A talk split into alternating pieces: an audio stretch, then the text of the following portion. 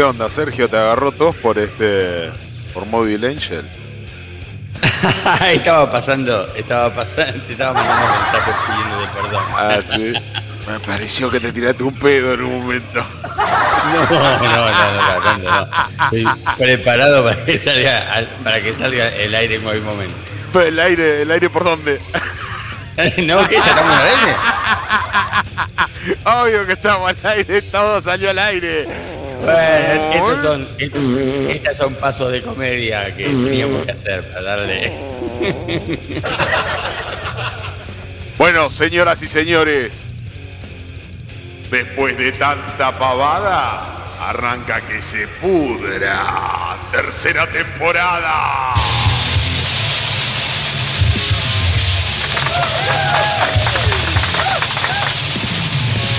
Pero digo, tenés que escuchar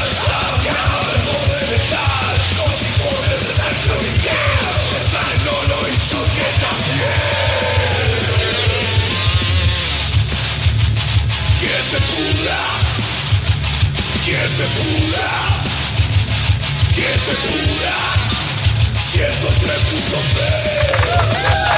Que se pudra Que se pudra que se pudra, siento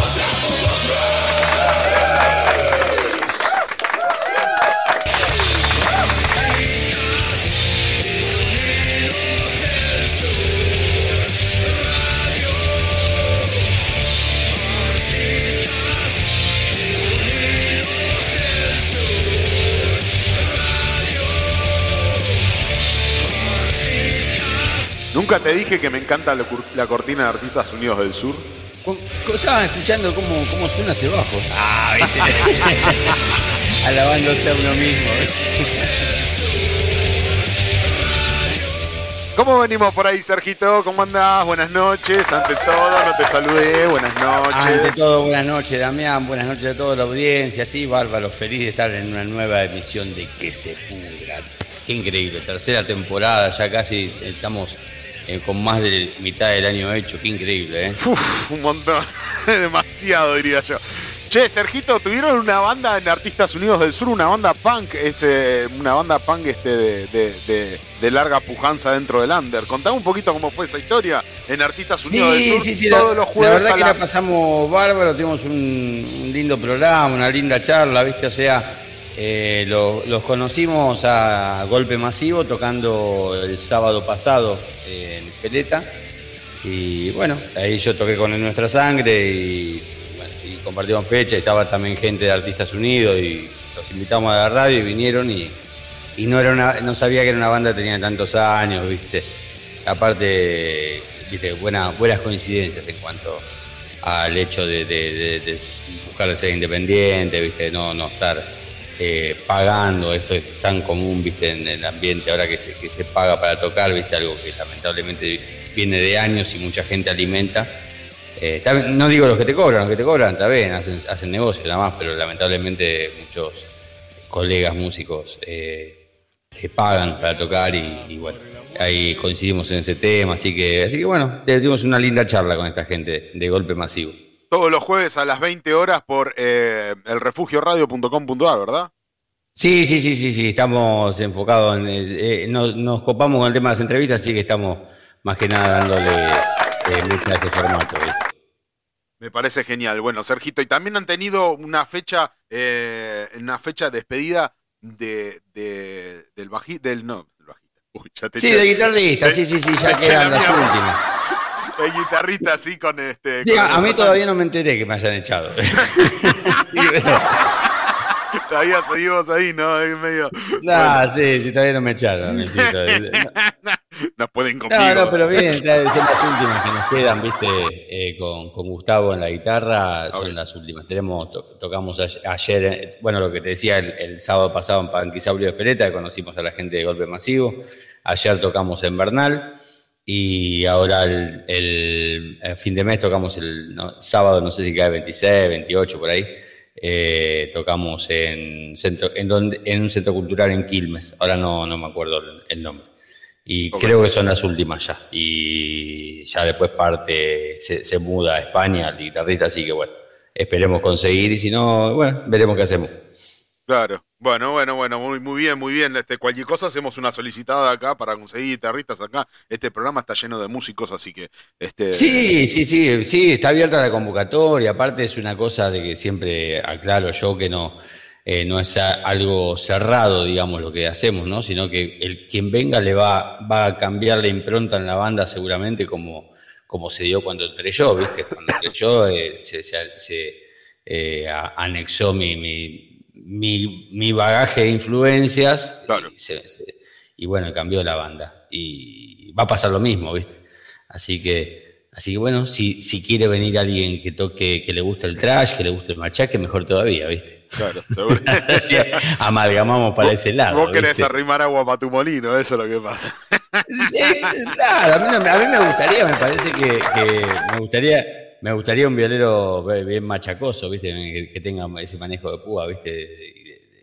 Darle por ese lado, ¿viste? Pero bueno, eh, va- veremos qué se da, seguramente. Lo importante es que, que hagamos música que nos, nos conforme a todos, ¿viste? Así que, bueno, Vos querés, que se note. vos querés al violero de Immolation, eso es lo que pasa. Oh, estoy feliz con eso, sí, vamos a ver si puedo ir pronto a sacar la entrada, ya así me quedo contento. Eh, bien, eh, estás a pleno.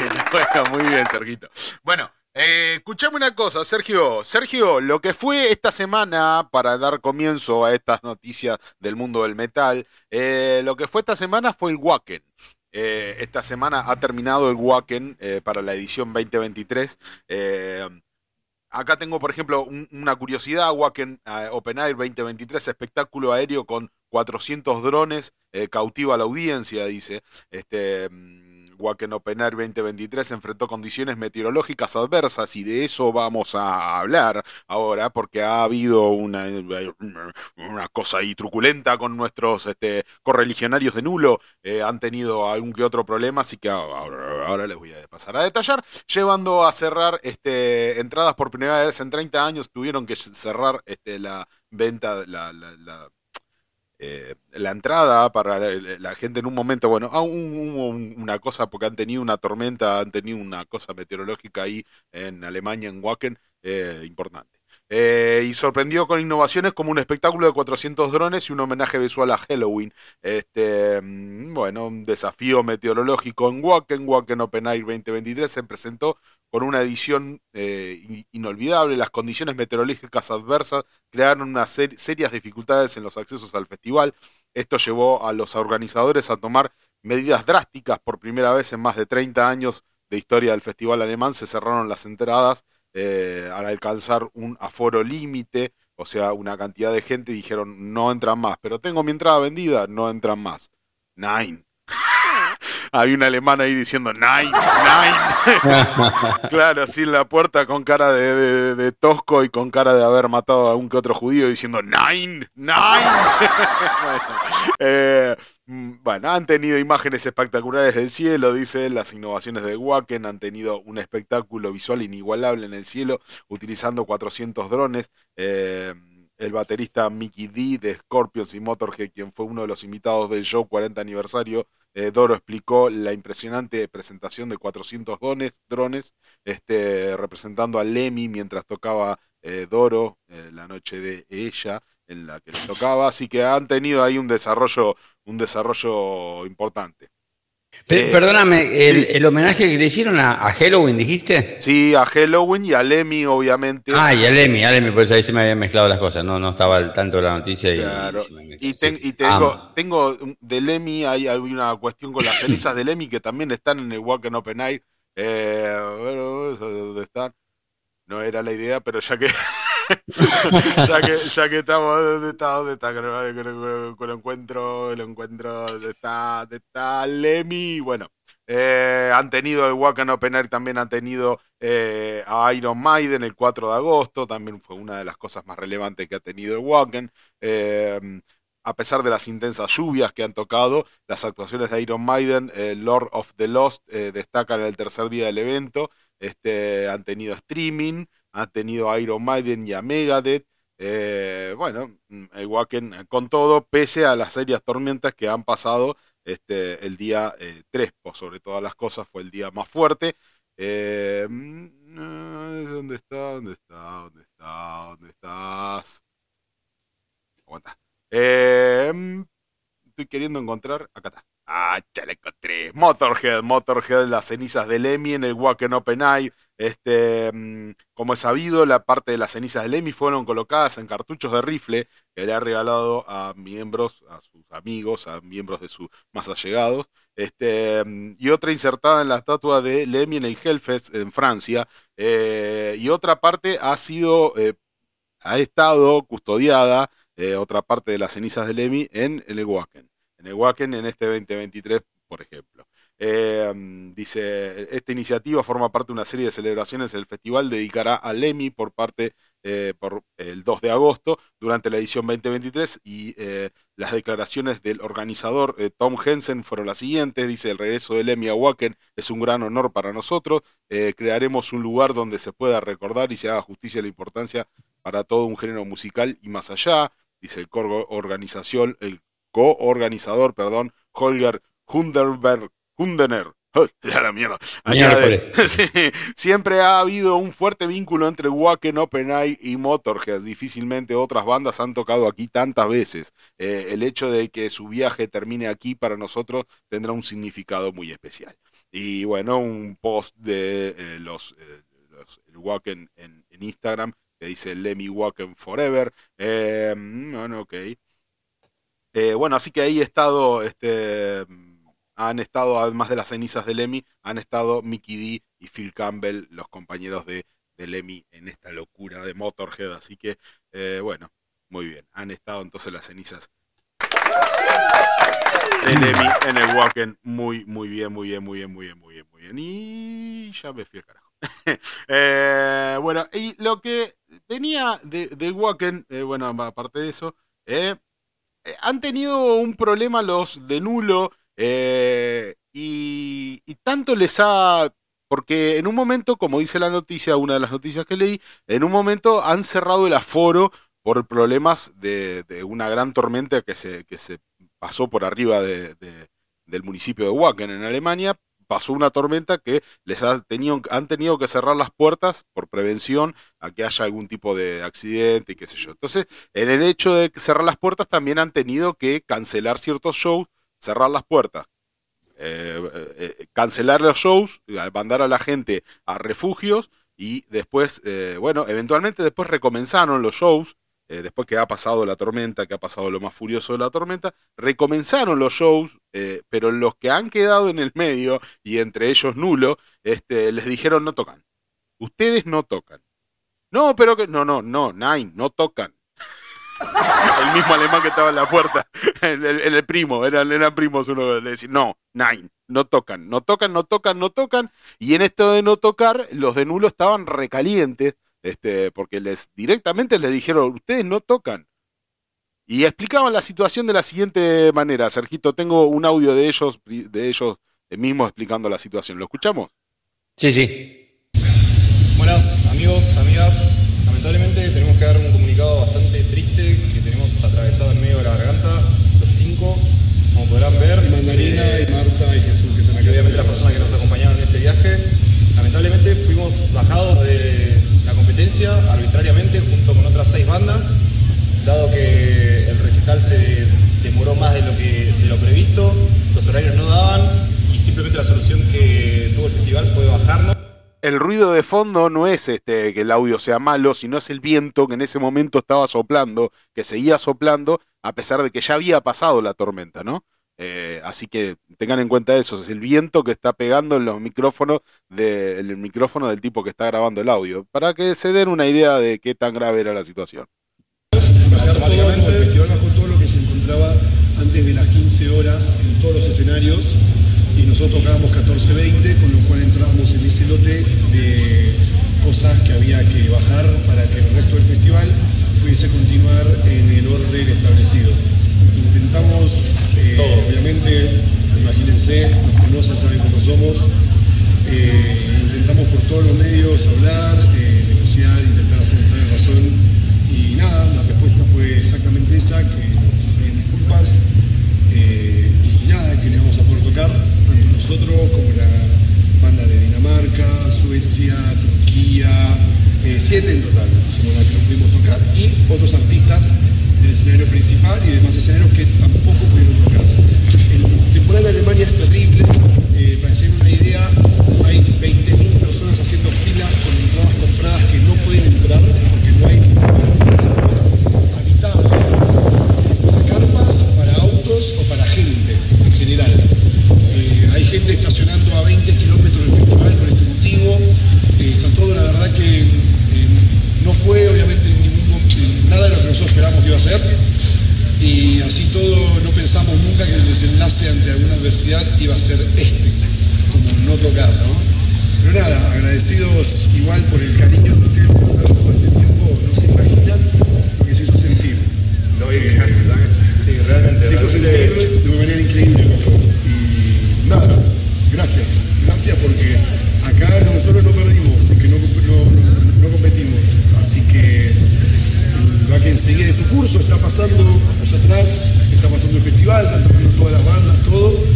Y nada, nosotros la realidad es que recién llegamos, lloramos un poco, nos tomamos una birra y queríamos hablarles para que estén al tanto porque seguimos recibiendo mensajes y todo. Sigan viendo el live de las bandas, que hay muchas bandas que están muy buenas igual si quieren. Y nada, otra vez les agradecemos de corazón porque el cariño que recibimos en estos días, el cariño que recibimos siempre de ustedes, la verdad que hace que hayamos hecho un esfuerzo inmenso para estar acá y que no haya salido no es nuestra culpa. Así que acaba la revancha. Porque esto, no va a quedar así, esto es duro. Así que nada, gracias a todos, chicos. Gracias, en serio, gracias. Bueno, este audio ha sido extraído de la página de Instagram de Nulo. Eh, la, eh, la congoja que tenían estos pibes, lo tienen que ver, vayan, bueno, les digo, vayan a la página de Nulo, suscríbanse, síganlos. Eh, gran banda nacional que nos ha ido a representar al Wacken. Este, así que mis más eh, estimados saludos. Y vean el audio, vean el video, es un reel de Instagram. Eh, la congoja que tenían estos pibes, no te das una idea. No te das una idea el dolor que sentían, un nudo en la garganta, se les notaba eh, de pa- pararse delante de la cámara y, y- sentir ese, ese- ese dolor de no tocar. Imaginá, fueron hasta Alemania, viajaron con todo el entusiasmo, toda la ilusión, para que le digan ustedes no tocan. así que así de corta. No es que le dijeron, no, reprogramamos porque no, no, no, ustedes no tocan. Así fue lo que en primera instancia los alemanes han decidido para con nulo. Pero este aquí que siempre revancha, los de nulo sí han tocado, sí han tocado en un stream, eh, lo, han podido ver y he, visto la particularidad de este Sergio muy tierna de, verlo a Víctor Petix eh, haberse grabado eh, él con su con- no sabía que había sido papá hacía poco, felicitaciones, Eh, y con un bebé en brazos mirando el directo eh, de Nulo tocando en Alemania, qué bueno, eso, eso la internet en, en directo, en vivo, en ese momento, y verlo muy emocionado a, Víctor Petix eh, eh, de Malicius Culebra, muy emo- emocionado por, por verlos a los de Nulo tocando, que en definitiva han tocado el día siguiente, el día... el día 3 a las 19.55. eh, así que, bueno, felicitaciones. Han sabido Ah, tocar. les hicieron lugar en el Woken finalmente. Sí, sí, sí, al otro día. Al otro día Ah, se ve que han hablado durante la noche, durante ese mismo día de noche, y viendo la angustia de estos pibes y de la calentura de no poder tocar, eh, le dijeron, bueno, bueno, vamos a reprogramar eso, y le hicieron un lugar y han podido tocar al día siguiente, eh, el día 3 eh, del festival. Así que, Qué bueno, bueno, quizás, quizás no, les, no hayan tenido todas las bandas la misma suerte, pero qué bueno que hayan tenido la consideración viniendo de, de Argentina, ¿no? Que estamos yendo de tantos Claro. kilómetros. Y, sí, qué bueno.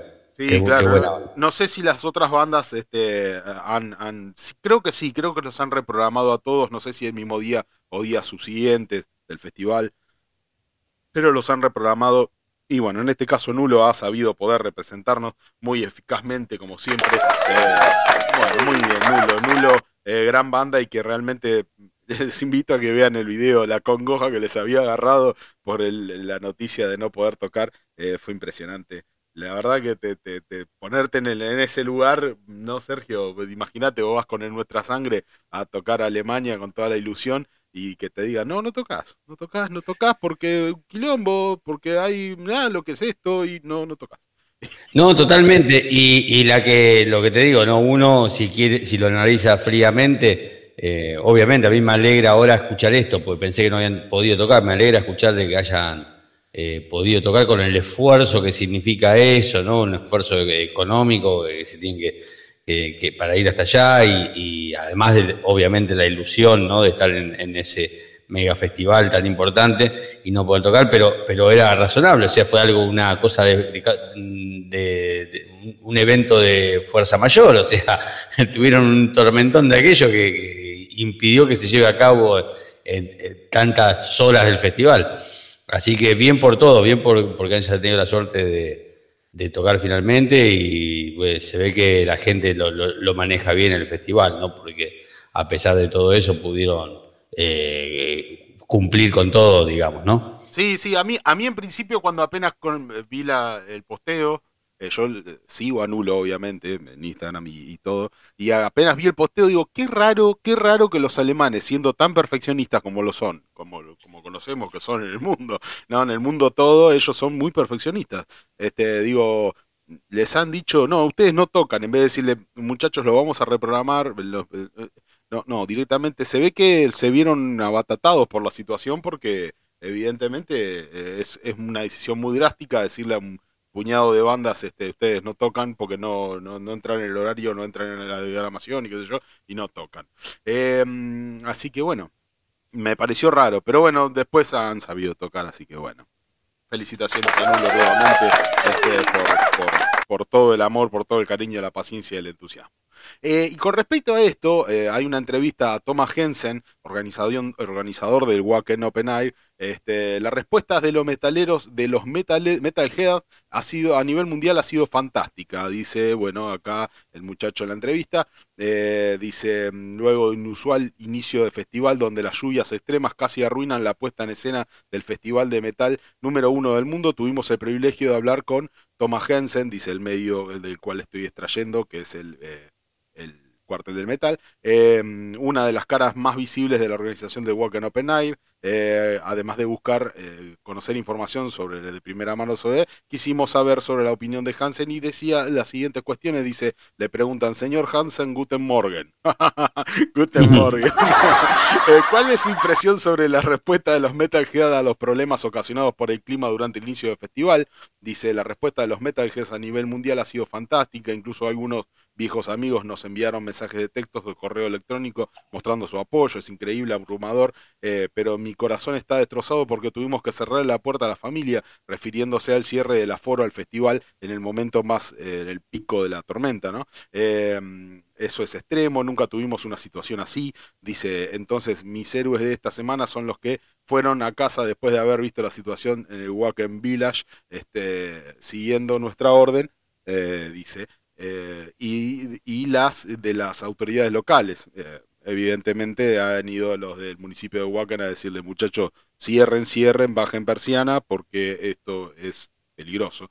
Este dice, cree que fue una decisión más difícil, eh, fue la decisión más difícil que la organización tuvo que tomar hasta ahora. Dice, y sí, no puedo describir lo difícil que fue. Dice, otra pregunta dice, ¿se estima que este año los asistentes se acercan a los 50.000? ¿Tiene alguna cifra? Aproximadamente entre 50 y 60.000 personas, eh, supongo que 52.000, no lo sé, eh, vienen al detalle aún, eh, pero creo que igual el resultado es fantástico. Si nunca has estado aquí, parece bastante normal, excepto si miras el suelo. Eh, si he visto videos de Wacken y el suelo todo, todo barro, ¿viste? No, no, porque el Wacken se hace al aire libre.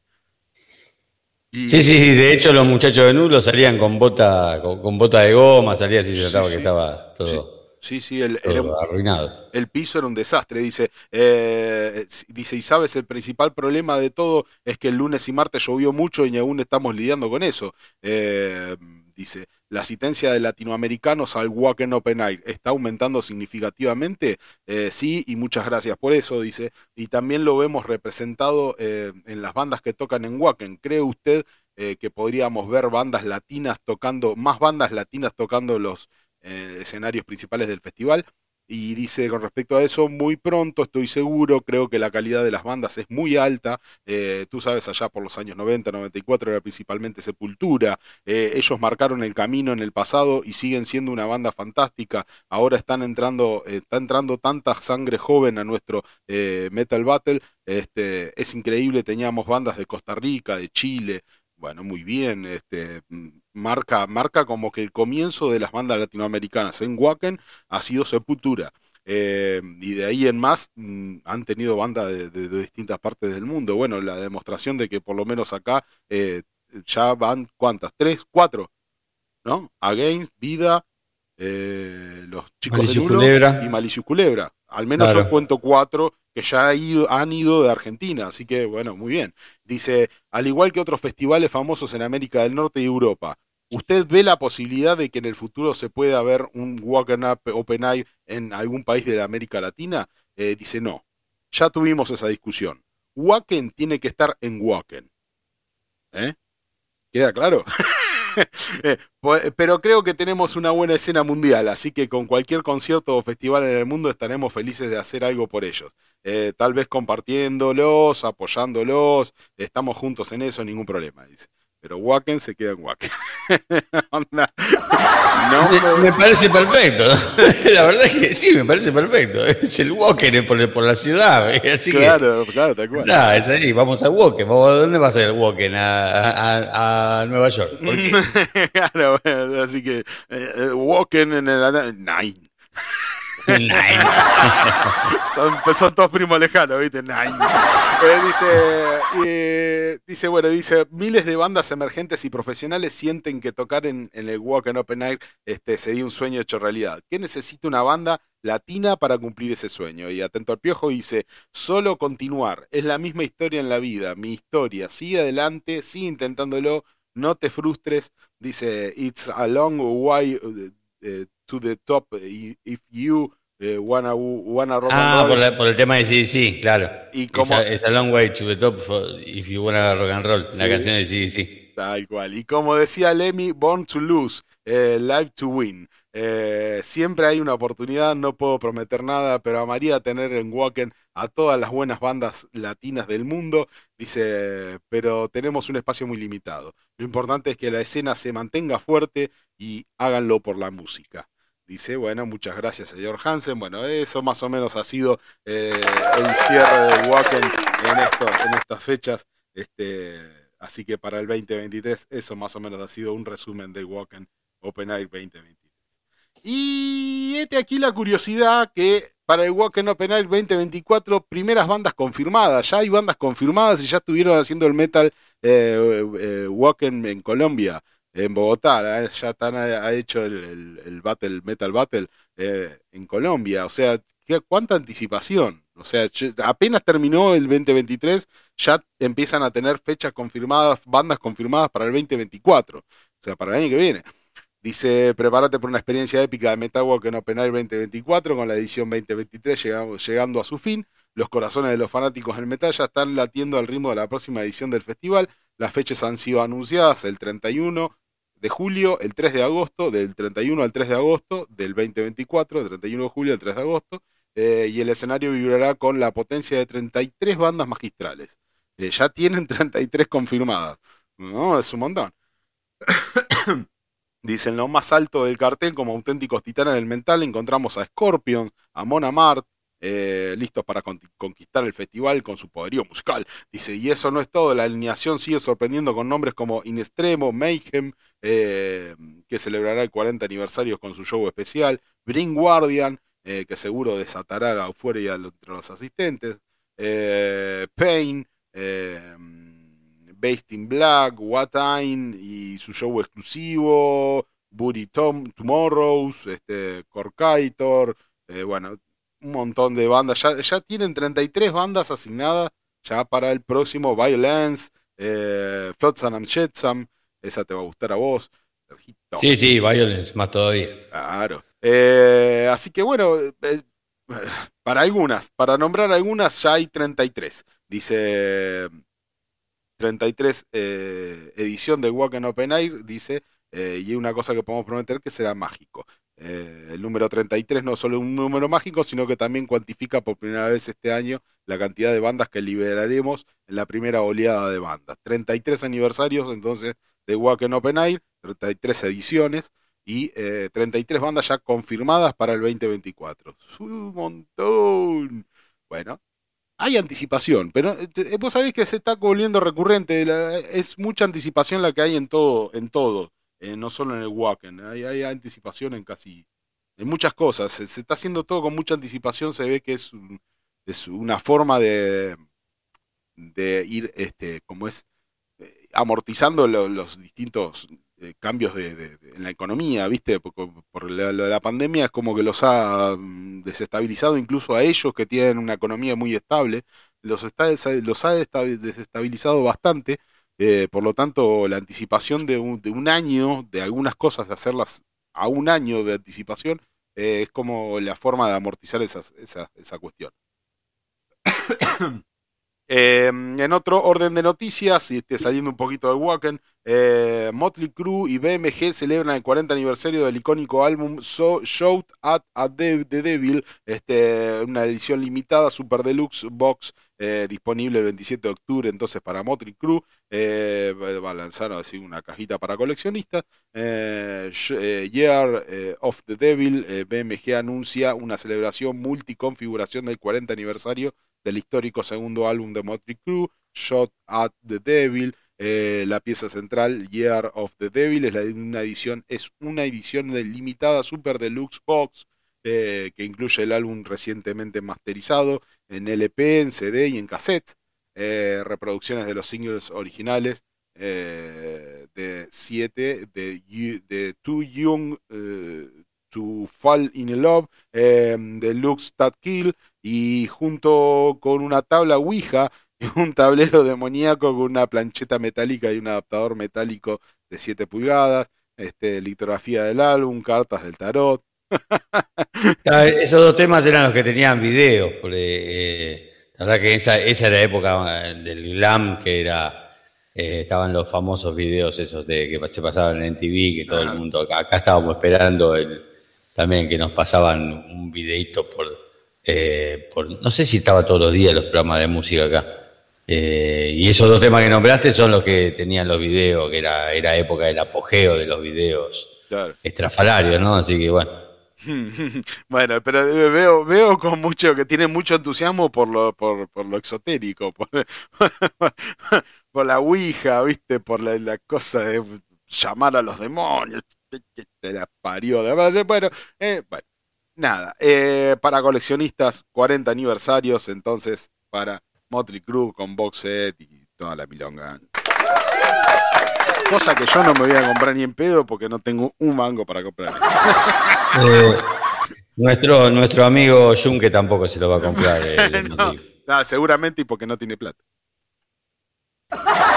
Y- y- y regalado me parece que, Se lo regalamos que para el cum- tampoco. Che, Me parece regalado tampoco. Se lo regalamos para el cumpleaños. Se mueve. Bueno, Cory Taylor, el tour homenaje, eh, hace justicia a Pantera. Opina Cory Taylor sobre, sobre Pantera y lo- el homenaje. El cantante del himno Cory Taylor ha comentado sobre el tour homenaje a Pantera, que incluye a los miembros históricos Phil Anselmo, Rex Brown, junto a Zach Wild y Charlie Benante, en reemplazo de los fallecidos eh, Dean Van Darrell y Vinnie Paul. Eh, esto es lo que declaró a Truck Nation White Eddie Trunk, eh, según informó Valvermont. Eh, los vi en el Grass Pop Metal Meeting, este, porque tocaron justo antes que nosotros. Eh, no los había visto antes porque cuando tocaron con nosotros en Sudamérica no había tenido tiempo de- debido a los desplazamientos de horarios. Eh, eh, mi esposa Alicia y yo fuimos a verlos desde la mesa de mezcla y estaba más que entusiasmado, dice. Mis expectativas eran realmente altas y tocaron de manera increíble. Probablemente hay algunos videos eh, hechos por los fanáticos en los que canto y salto como un idiota durante el concierto. Phil está genial, dice. Todos conocemos las historias y verlos eh, de nuevo en el escenario y sentir nuevamente esa sensación positiva que hacía falta desde hace mucho tiempo. Dice, fue simplemente fantástico verlos en con toda honestidad, están haciendo justicia a Pantera. Eso opina entonces acá este, el compañero de Slipknot. Eh, bueno, está entusiasmado, está entusiasmado. Ya habíamos hablado de esto, de estas cuestiones de, de Pantera y esto de que es, no sabemos si es un homenaje o vuelve Pantera, no sé cómo, ver no sé lo que, lo que están encarando. Bueno. Nico McBrien de Iron Maiden revela que sufrió un derrame cerebral antes de iniciar la gira. Atente al piojo porque se está atajando de alguna cosa que pueda llegar a salir mal o de que se pueda truncar la gira en el medio del camino por algún motivo. Nico McBrien, el ícono, el icónico baterista de Iron Maiden, ha revelado haber enfrentado un desafío inesperado a principios de este año. Un derrame cerebral que paralizó el lado derecho de su cuerpo desde el hombro hasta abajo. Este, sin embargo, la determinación del carismático músico es digna de admiración ya que eh, ha decidido compartir su inspiradora travesía de recuperación en todas las redes sociales. Eh, de palabras del propio McBrien, eh, dice, hola chicos chicas, espero que este mensaje los encuentre a todos bien. La razón por la que les escribo hoy es para informarles sobre un problema de salud muy serio por el que he pasado. Eh, en enero tuve un derrame cerebral, gracias a Dios fue uno menor, conocido como TIA, T-I-A, eh, me dejó paralizado del lado derecho desde el hombro hacia abajo. Por supuesto, estaba muy preocupado por mi carrera, porque mi carrera hubiera terminado ahí, eh, pero con el amor y el apoyo de mi esposa Rebeca y mi familia, mis médicos, especialmente Julie, este, mi terapeuta ocupacional, eh, y mi familia de Iron Maiden, pude recuperarme hasta aproximadamente un 70%, según él. Eh, después de 10 semanas de terapia intensa, casi una hora de comenzar los ensayos para nuestra gira. Siento que es importante que sepan ahora, en, el, en lugar de antes, yo que estaba principalmente preocupado por hacer mi trabajo y concentrarme en volver al 100% de mi forma física. Aún no he llegado, pero por la gracia de Dios estoy mejorándome eh, y volviendo más fuerte y a medida que pasan las semanas, gracias a todos por una gira maravillosa y mágica hasta ahora. Todos, han sido increíbles. Eh, bueno, eso es todo por mi parte. Dios los bendiga, manténganse seguros y bien y espero verlos a todos en algún momento en el tiempo. Eh, bueno, eh, como que se está atajando haciendo la gira y diciendo, si surge algún problema por mi parte, eh, vayan sabiendo que he tenido un problema en enero y que bueno, he intentado volver a la gira con todo y que bueno, mm, sepan entender, ¿no? Eh, calculo que debe, de- está queriendo decir eso Nico McBrien, que no es ningún pibe. eh, no es ningún Sí, pibe. aparte es, es una locura jugar con eso. O sea, si, si le dicen, mira, Nico, tenés que parar y tiene, en mi opinión, tiene que parar, ¿viste? ¿Qué sé yo? Claro. Si te- o sea, va, va a poder seguir haciendo las cosas más trancas, ¿viste? Pero bueno, si primero se recupere bien, sería un bajonazo, loco, tremendo batero, tremendo, tremendo músico, sería una pena. Nadie le va a reclamar nada. Los fanáticos de Iron Maiden saben y saben lo que pesa Iron Maiden. Nadie le va a reclamar nada. No, por supuesto, por supuesto. Eh, es como es como lo que hablábamos de Ozzy. Nadie le va a reclamar nada. Eh, hay un coche- gracias, gracias. Cripta, Cripta publica videoclip de su nuevo single The Other Side of Anger. Este, ¿Lo querés escuchar un cachito, Sergio? Sí, lo querés escuchar. Y dale. Sí, sí, dale. A ver, Cripta.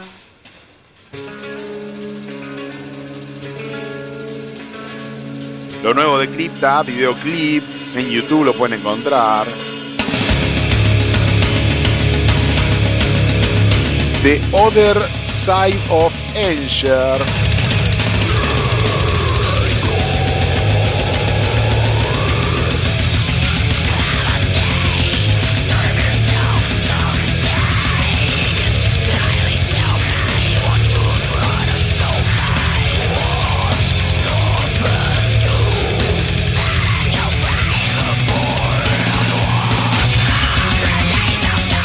Bueno, la mano viene más o menos es así. Eh, Crypta publica videoclip de su nuevo single, The Other Side of Anger. Las brasileñas de Crypta lanzan un nuevo álbum titulado Side of Sorrow el 4 de agosto del 2023 a través de Napalm Records y bueno, ya tienen el sencillo este, mm, el 4 de agosto que fue hace dos días.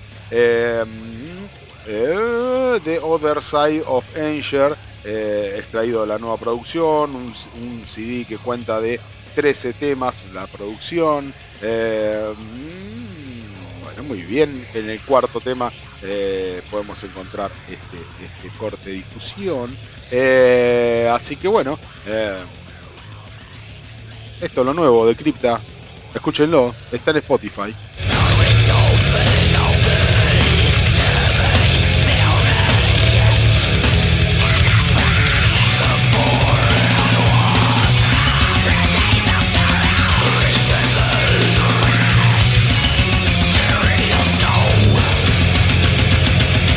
Este es otro, otro corte de difusión, Lord of Ruins.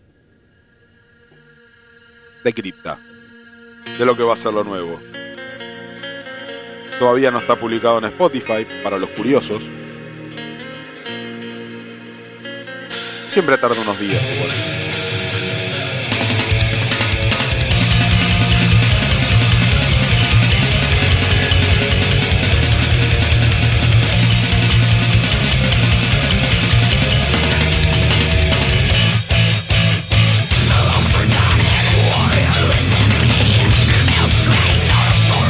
Este es el número 12 para 13 de este álbum.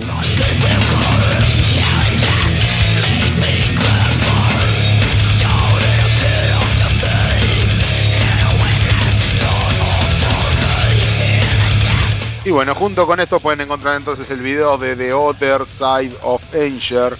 Eh, lo pueden encontrar en YouTube. En YouTube. Motorhead habíamos hablado ya del Motorhead y de las cenizas del Lewy. Primal Fear, ¿vos conocés a Primal Fear, este, Sergio? Sí, sí. Bueno, Primal Fear confirma gira por Latinoamérica para los, pro- los meses de octubre y noviembre del 2023. Eso incluye Argentina.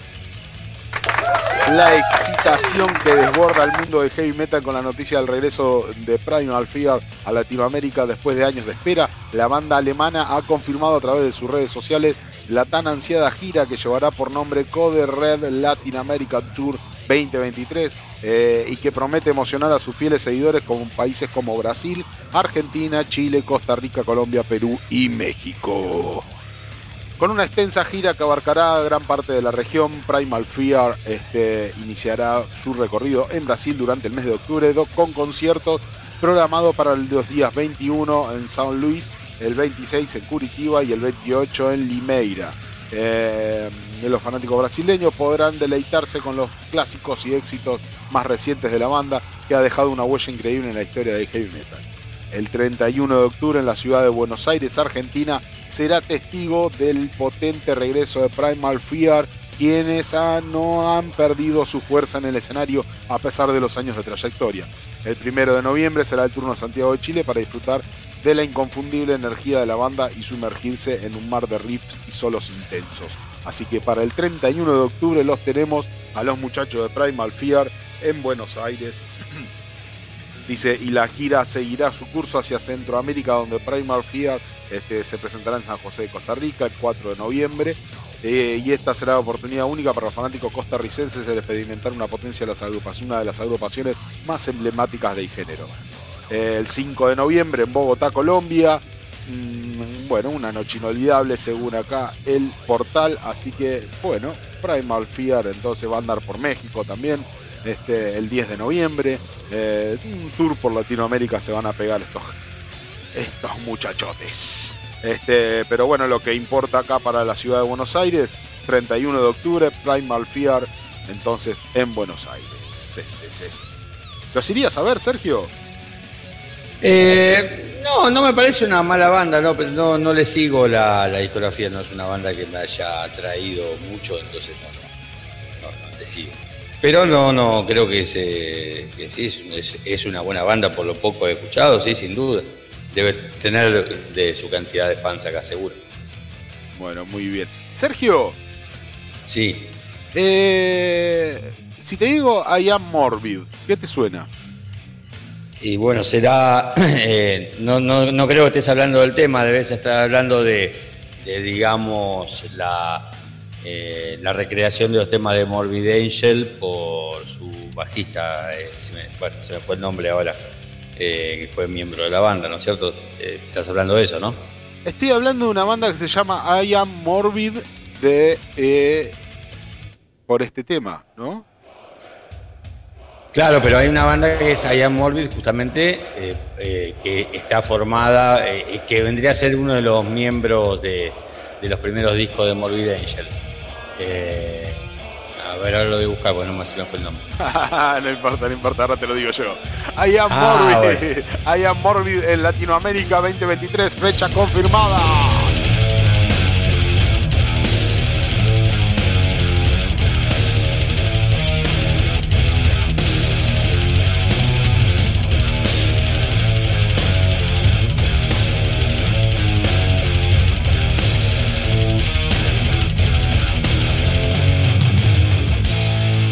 Bueno, la noticia dice más o menos así, dice la espera ha terminado, los fanáticos del death metal en Latinoamérica, I Am Morbid está de vuelta y llega con una propuesta inigualable para conmemorar los 30 años, mm, dice su emblemático álbum Covenant, eh, una extensa gira programada desde el, 22, desde el 12 de octubre hasta el 11 de noviembre, llevando un poderoso legado a través de los países de la región, desde Chile hasta México, pasando por Argentina, Uruguay, Brasil, Perú, Colombia, Costa Rica, Guatemala, El Salvador, Honduras.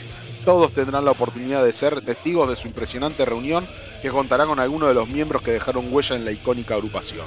Han pasado tres décadas desde Covenant, eh, vio la luz y revolucionó el panorama de death- del death metal a nivel mundial. Latinoamérica se prepara para recibir con emoción y nostalgia a David Vicent y Pete Sandoval, quienes lideran eh, la conmemoración eh, épica durante el recorrido por el territorio. El legado de Morbid Angel ha exaltado en cada escenario y los seguidores podrán sumergirse en una experiencia musical inolvidable que trasciende el tiempo y la distancia. Prepárense para la devastación sonora que solo ahí I'm Morbid puede brindar. Muy bien, muy bien. Entonces, 12 de octubre en Chile, 13 de octubre en Chile, 14 en Chile, 15 de octubre en Chile y 17 de octubre en Buenos Aires, Argentina, el Enuli Club. Este, el 18 en Uruguay, el 19 en Brasil, 20 en Brasil, 21 en Brasil, 2 de noviembre en Lima, Perú, eh, 3, de, 3 de noviembre en Bogotá, 4 de noviembre en San José, Costa Rica, 7 de noviembre en Guatemala, 8 en San Salvador, 9 en San Pedro y 11 en Monterrey. Por ahora, esas son las fechas confirmadas. ¿Qué te parece, Sergito? Sí, a mí me parece, me parece que debe estar eh, copado verlo. Yo eh, justo cuando vino, ahí, ahí googleé porque no me acordaba el nombre, de Vin- David Vincent, el bajista. Eh, justo tocaron, no, no sé, eso fue un- la verdad que la, la pifiaron feo. Los trajeron justo el mismo día que tocó Immolation. El mismo día que tocó Immolation, que ya estaba una fecha eh, programada con muchos meses, ¿no? Sí. Eh, eh, eh, después, eh, bueno, eh, lo contrataron tiempo después a este para que haga el, show el mismo, el mismo día en otro lugar. O sea, hay gente que se habrá volcado quizás a ellos, a, verlo a ellos, ¿no? A David Vincent. Eh, a mí me, interesa, no, no vi nunca Morbid Angel y es una banda que me gusta muchísimo. Pero justo tocaron el mismo día de Immolation. ¿Cómo va a ser un, si está programado ya Immolation, que era una banda que estábamos muchos esperando, ¿no? Una banda icónica del death metal. ¿Cómo programás otro show death metal el mismo día? O sea, digo, ¿no? Llamativo. Pero claro. bueno. Bueno, eh, claro, como si hubiese tanto público del DEN en la Argentina como para dividirlo así de esa manera, decís vos. Claro, claro, claro, claro. Sí, sí. eh, olvídate que mucha gente habrá ido a verlo a Vincent, seguramente, ¿viste? Mucha gente habrá, se habrá volcado a verlo a Vincent, si bien Morbid Angel ya había tocado en Argentina, pero, pero bueno. Eh, mucha gente se habrá volcado, en, en algún caso por alguno que no lo haya visto como yo, yo nunca vi a Morbid Angel, Claro. eh, o, o porque, o lo que sea, fan, pero bueno. Bueno, una anécdota más. Por eso eh, digo, bueno, estaba atento a lo que vos decías. Digo, a ver, no, no van a repetir lo mismo, ¿no? No van a- ahora no, no. El, el- el 10 de septiembre ya está ocupado. No, no, no puede tocar más nadie. No puede tocar más nadie, papá. Más nadie puede tocar. Bueno, Dead Angel, Dead Angel. Vamos a saltar a Dead Angel. Estamos componiendo las nuevas canciones. Dicen, este, Sergito, vos has hecho un informe de Dead Angel, ¿no? ¿Verdad? ¿O estoy equivocado? Mm, Sí. Había hecho de The Angel, eh, no estoy seguro, si no, si no lo hago, sé porque es una banda que me gusta mucho, una banda muy particular, Sí, la de los filipinos son ellos, ¿no? Sí, sí. Eh, no, no, no recuerdo ahora, pero ahora te lo diré. Este, Tienen base en Estados Unidos, sí, pero son, son, son filipinos, son de Filipinas o de Hawái, son porque son todos medio esponja. Sí, de verdad. Dice, bueno, en una nueva entrevista concedida a Taylor from The Road, el guitarrista de Dead Angel Ted Aguilar eh, ha declarado lo siguiente sobre la composición del próximo álbum. Estamos trabajando en ello lentamente. Tenemos este. Orcas, de fondo, ¿te parece? Dice, en una entrevista concedida eh, a Taylor from the Road, el guitarrista de Dead Angel, Ted Aguilar, eh, Aguilar eh, ha declarado lo siguiente sobre la composición del próximo álbum. Estamos trabajando en ello lentamente, tenemos algunas ideas para canciones, pero aún tenemos que trabajar en ellas. Claramente hemos, eh, haremos otro álbum, pero ¿cuándo saldrá? No quiero decir que saldrá el próximo año porque no puedo decirlo con certeza. Podría decirle que grabaremos en abril pero luego podría surgir algo como una nueva gira y tendríamos que posponer las, grabaciones. No puedo dar una fecha exacta hasta que tengamos un eh, calendario definido. No sé cuándo grabaremos, pero de todos modos, nuevas piezas si queremos componer más. El último álbum de Dead Angel es eh, Humanicide eh, y ha sido en el 2019. Así que bueno, para tener en cuenta que Dead Angel entonces está, está, está vigente. Y con respecto a lo que decías vos, este... mm, eh, Dead Angel, originario de la ciudad de San Francisco, California, y ha demostrado una fuerza imparable de su formación en 1982. Eh, así que ahí de San Francisco, pero con raíces, como decís vos, eh, desde, desde Hawái, seguramente. Eh, por, por eso la característica. Son todos medio ponja. Claro, son, viste, son, son todos chinos, para nosotros son todos chinos. Bueno, es- es- es- entonces los peruanos son chinos. peruanos son chinos, Sergio. Che, escúchame, Dave Mustaine revela lo que se necesita para tener éxito en el thrash metal. Escuchate, escuchate esta, Sergito. En una entrevista concedida a la BBC, a la BBC Radio 4 y reportada por Valvermont, el líder de Megadeth, Dave Mustaine, habló sobre lo que él considera elementos esenciales para componer una buena canción de thrash metal. Escuchá lo que dice el Colorado. Lo que me gustaría transmitir a las generaciones futuras es la coincidencia conciencia, conciencia, conciencia, no, conciencia, está mal traducido acá, eh, de que la melodía es crucial para, una canción. Eh, Quincy Jones, que es un productor muy famoso en América, eh, cuando estábamos grabando Rust in Peace, recuerdo que fuimos a una fiesta suya y él le dijo a nuestro productor que la clave del éxito de las canciones son el ritmo, la melodía y 10 palabras simples. Ahí lo tenés. ¿eh? Bueno, pero está ese Quincy Jones está, está enfocado en otra cosa, no sé, ¿Vos no qué- sé qué tiene que ver con el trash, pero bueno. Vos querés ser, vos querés ser Megadeth, ahí tenés. El ritmo, melodía y 10 palabras simples. Pero escuchate esto, ¿eh? Me gustaría transmitir el pensamiento de Quincy en las nuevas generaciones, pero con algunas pequeñas correcciones mías. Lo que se necesita para tener éxito en el trash son un ritmo pesado, la melodía y 20 palabras simples, porque nosotros cantamos mucho más rápido. Bueno. Está bien, está bien, eh, Mustang, está bien. Igual, igual los de Metallica así que está todo bien. Bueno, el comentario de Dave Mustaine, entonces 20 palabras simples, ritmo y música pesada. Oh, eso es todo. Es al pedo nomás. Sí, es al pedo. Es al pedo. Bueno, está bien. ok. Aguanta, aguanta, aguanta que me quedo duro ahí. Oh, bueno, Saxon en Chile suma a Matzila el 22 de noviembre en Blondie. Este, retomaron la gira que habían tenido pospuesta y ahora te cuento por qué. luego de la obligada cancelación de la gira por Sudamérica en abril- el mes de abril de este año debido a las complicaciones de salud de Paul King, eh, que tiene 71 años, no es para menos. Eh, los británicos han confirmado que regresan a Chile el próximo 22 de noviembre en Club Blondie. Eh, la banda vuelve a nuestro país, en- a nuestro país por el, el medio en Chile, de su gira Size the Die World Tour, presentando su último trabajo musical, Carpe Diem, publicado en febrero de este año por el sello Silver Lining Music, y el cual ha recibido buenas críticas en todo el mundo. Además se confirma el show de Matzilla, eh, una banda radicada de Las Vegas, en Estados Unidos, creada en el año 2018. Eh, bueno, ok, eh, con eh, mm, mm, un recuerdo que recuerdan bandas como Iron Maiden, Megadeth y Metallica, según sus influencias de esta banda que han traído, traído de la mano, para retomar esta gira que había quedado pospuesta por los problemas de salud de Paul King, uno de los integrantes entonces de esta banda Saxon, eh, que No, vuelve no a me fijé con quiénes toca acá en Argentina, no, no me fijé todavía. No, no recuerdo, está la fecha confirmada, sí, pero no. no- Sí, no- 20 de noviembre, sí, sí, sí, sí, es mi cumpleaños, así que tengo alto regalito de cumpleaños. Es tu cumpleaños, Sergio, no toca Saxon. No importa tres carajos, Saxon, es tu cumpleaños, Sergito. No, no, por eso, alto, alto, alto autorregalo voy a tener, porque bueno, eh, me la voy a tener yo, ¿viste? Así que no, no, no voy a estar esperando nada, así que es un autorregalo, pero bueno, sí.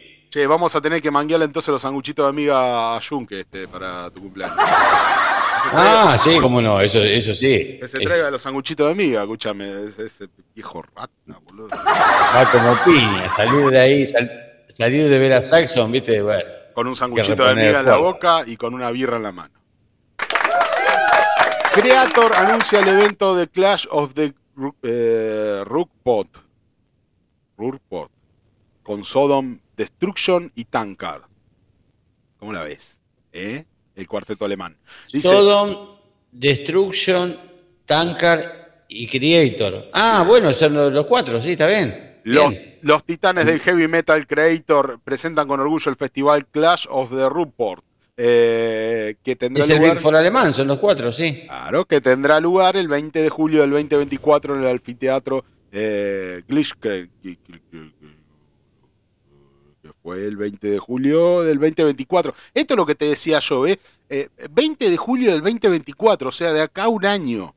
Sí. De acá a un año los tipos están eh, planificando esta situación. ¿Eh? Eh, en el anfiteatro Glitchke- Gil- Gil- Gelsenkirchen.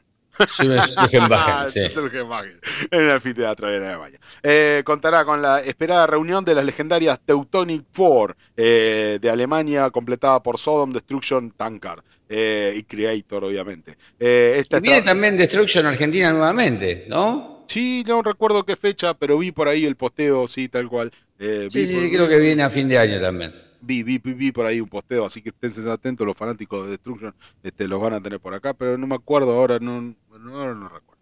Eh, esta extravaganza del trash, eh, el del trash que un día celebrará será la celebración del metal alemán y se espera que atraiga fans nacionales e internacionales para este evento único en la vida. Eh, Mile Petrousa de Creator comentó, Estoy muy contento de tener la oportunidad de presentar este espectáculo de la mejor manera posible. Será un día realmente especial, lleno de amor y respeto en el set más e- ex- extenso de Creator de la historia. Prepárense para algunas joyas ocultas, dice. Eh, bueno, asimismo Tom Agel, Riper de Sodom comentó, estoy muy contento de compartir el escenario nuevamente con mis viejos compañeros y amigos. Un encuentro eh, con estas cuatro bandas fantásticas no tiene igual en cuanto a estatus de culto. Eh, será un evento muy especial para nosotros y nuestros fans. Eh, hasta entonces, por favor, manténganse sanos, confiados y nos vemos pronto. Saludos, Tom. Tom Ángel Riper, entonces de Sodom, opinaba de eso. Sh- Shimer de Destruction comentó, oh sí, todos hemos estado esperando que esto suceda, estoy emocionado y que finalmente ese esto se haya concretado. Esperemos que en el comienzo sea el comienzo de más eventos por venir. Estamos súper emocionados por ser parte de esto. Gracias por la invitación, Mile, eh, de Creator, obviamente. Está hablando eh, de Mile Petrosa. O sea que este, todo esto eh, lo generó Mile Petrousa de Creator, está organizando esto muy bien. Muy bien. eh, bueno, por parte de Tankar, Her eh, comentó, eh, las cosas buenas toman tiempo, finalmente los cuatro grandes chocarán y trallarán juntos, nos sentimos muy orgullosos de ser parte de este evento histórico. Eh, así que bueno, eh, Clash of the Rupert. Qué lindo, ¿no? Y este, este aparte es, es como que están, los cuatro, calculo que están en más o menos en un mismo nivel en general en, en el mundo, ¿no? Porque el cuando hicieron la, la reunión del Big Four, bueno, era claro que la, la- la banda más popular, más, que más disco vende, que más convocatoria tiene, era Metallica, por lejos, ¿no? Claro. Eh, en cambio, en este es como que están, tan eh, deben estar parejos en, en todo sentido, ¿no? Me parece que va para, el- para el gusto personal de cada uno que elijas una u otra. Tal cual. Bueno, eh, ok, bueno, eh, eh, vos que reclamabas este un Big Four alemán, ahí lo tenés, Sergito, para vos. No me acuerdo, había reclamado, pero sí está buenísimo. sí. Pero que no venga, no, no, por las dudas no reclamo nada, a ver si todavía me cambian a Immolation por, por Tankard y, y, y esto. No, ni en pedo. Ya en Immolation ya más que suficiente. Bueno, muy bien, muy bien. Eh, le mandamos a saludos a Miguel a la distancia y me pide que le mandemos un saludo a Vanessa Pérez de Segura, que nos está escuchando desde México. ¡Qué grande! ¡Qué grande! Muy bien, desde México, Sergio. Esto, esto, es, esto es un logro. Esto es un logro haber llegado a México a tanta gente. Así que, bueno, mis más estimados saludos este, para Vanessa Pérez de Segura eh, desde México. Gracias por escucharnos, gracias por estar ahí, gracias por, por esto, por esto, eh, esta calidez humana que eh, tanto nos hace falta acá para lo que hacemos, que lo hacemos eh, justamente por eso, por el amor que le tenemos al género y por el amor que le tenemos a muchas particularidades, yo principalmente por el género y por la radio. Eh, me gusta la radio y me gusta hacer lo que hago y realmente lo hacemos con mucho cariño, así que eh, bueno, Vanessa Pérez, eh, muchas gracias por el saludo, muchas gracias por el God Mister eh, presenta videoclip de su nuevo single I Am the Devil. Eh, yo lo que quería hacerte escuchar, eh, Sergito, era esta banda, a mí particularmente me gusta el metal industrial. Yo sé que a vos mucho no, pero no sé, la reencontré ahora y se ve que son gente que viene de larga data, pero la verdad que yo no los conocía. Así que como yo no los conocía, debe haber gente que tampoco los conocía, así que se los quiero mostrar un cachito. A ver. Escuchen, escuchen.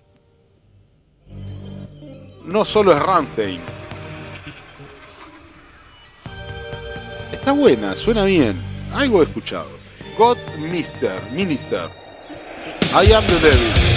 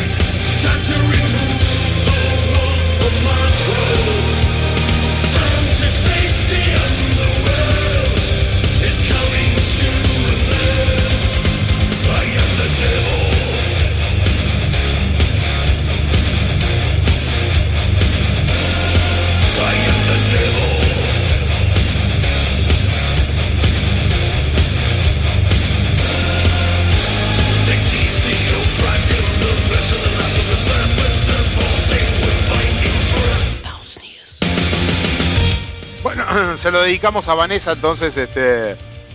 ¿No? ¿Se lo, vos, Sí, vos- cómo no. vos le dedicarías un tema así a, a una chica? Eh, y por supuesto, ¿cómo no, no va a haber chicas que les guste la música así? Por Muy supuesto bien, que sí. Muy bien, muy bien, Sergito, muy bien. Aparte, afortunado el, el- el muchacho que está ahí noviando y, Sí, sí. y- y le puede dedicar a su, a su chica eh, un tema de Slayer, ¿no? Uno de Sepultura. Qué Uf. afortunado. Afortunado, sí, sí, sí. sí. Ahora que estuvo Luis Miguel en Argentina, yo pienso, ¿no? ¿A cuánta gente le habrá pasado tener que que gastarse una fortuna en una entrada, todo, porque bueno, tampoco uno no puede dejar de atender esas cuestiones de sus parejas, ¿no? Sí. Y cuán- cuánta pobre gente le, tendrá- le- le tocará fumarse bodrios tan carísimos como eso, ¿no?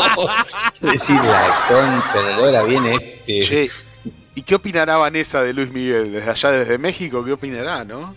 Bueno, nada, si le gusta, si, si le gusta lo que le acabas de dedicar, no creo que, le dé mucha bola a Luis Miguel. Bueno. sí, no, ciertamente. bueno, ok.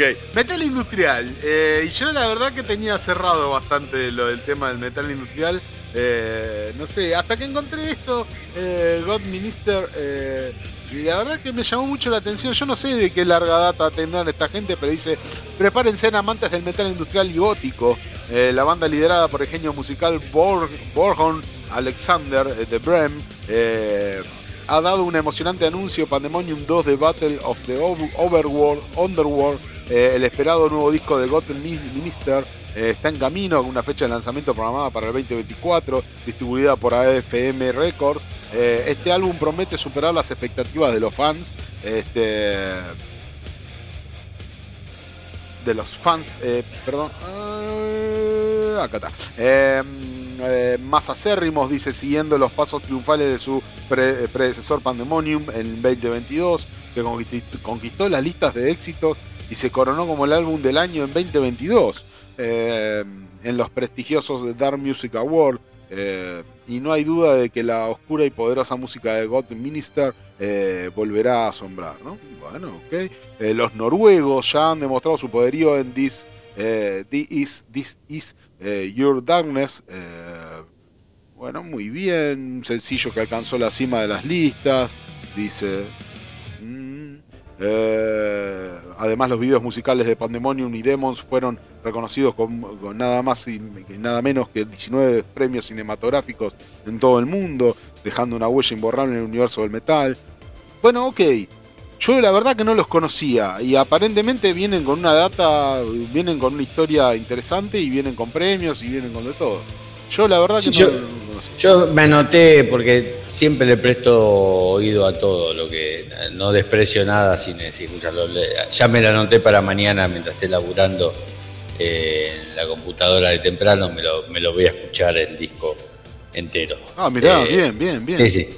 Sí, sí, hay, hay que escuchar todo. A mí no, no es de mi agrado este estilo de música en realidad. No, no es de mi agrado, pero eh, vamos, vamos a prestarle atención. Por ahí a veces hay que abrirse un poco, ¿no?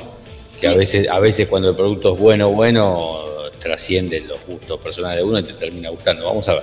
Claro, a mí, a mí, me, a mí me gusta bastante el género en, en- en cuestión, digamos. Mm, No todo, no todo lo que. Pero de- a mí en general no me gusta de todo, todo. Yo no. A mí me gusta el trash también, pero no me gusta todo el trash. Tengo, Sí, tal cual, yo pienso igual, es más, de, de- de bandas grosas, que, de bandas que me gustan mucho, por ahí no me gustan tales discos y otros Claro, sí. Y otros sí, tal cual. Así que bueno, pero bien, descubrí algo nuevo. La verdad que hay, veces que viste uno eh, que por ahí ha, ha escuchado tanta música y decir, encontré algo nuevo que realmente más o menos me gusta. Decir, bueno, ok, bien, bien, te, te ensalza la vida un toque. Y hablando de bandas viejas conocidas o no tan viejas, pero sí conocidas, eh, Amon Amart, Amon eh, publica nuevo EP Heydrum. Heydrum, a ver, eh, a ver si lo encuentro. cacho. ¿Te gustan los ruiditos que hago con el micrófono, Sergio? ¿Nunca viste en TikTok estos, estos hijos de, de la chingada que hacen ruidito con el micrófono, que le pegan al micrófono así? Estos hijos de McPhantom. Hija de Mount Phantom. Bueno, está bien, tiene hasta nombre y todo, tiene eso. No, no me acuerdo ni cómo es el nombre, pero estábamos con Amor a Mart, publica su nuevo EP, Heydrum, y que es el que siente que vamos a escuchar acá. Heydrum, lo nuevo de Amon Amart. Escuche.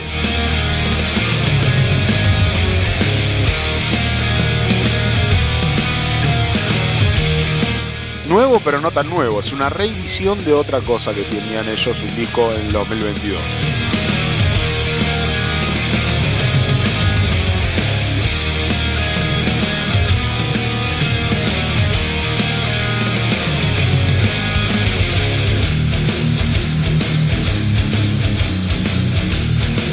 Bueno, la noticia viene más o menos así, dice, los merodeadores del metal vikingo sueco Amon Amarth continúan su dominio en un nuevo video musical para su épica canción de la fiesta del Valhalla, Heidrum, este, de su exitoso álbum The Great Heat Great Heaten Harmony, Army. Eh, además, Amon Amarth ha lanzado un sencillo digital especial de cuatro pistas de, de Heidrum, eh, que incluye una versión reci- recién mezclada del sencillo, más dos pistas en vivo y bonificación, y una versión de God Remix eh, que incluye voces de cabras reales.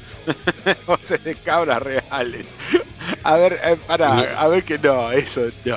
No. Hay que buscar algo para, para innovar, ¿viste? Porque No. ya está, está todo hecho. Sí. ¿Cómo me sonó ese el riff del, del- del principio? ¿Cómo me sonó a post crucifixión de Pescado Rabioso? Sonó el mismo riff, digo, qué loco, ¿viste? ¿Sí? Ah, mira. Sí, sí, sí. Ah, bueno. No, la verdad que no había prestado atención así de esa manera.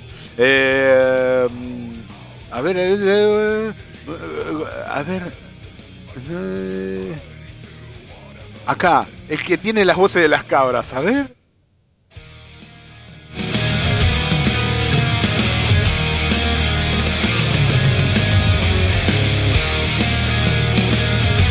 Esta es la versión remix que dice que tiene voces de cabras reales.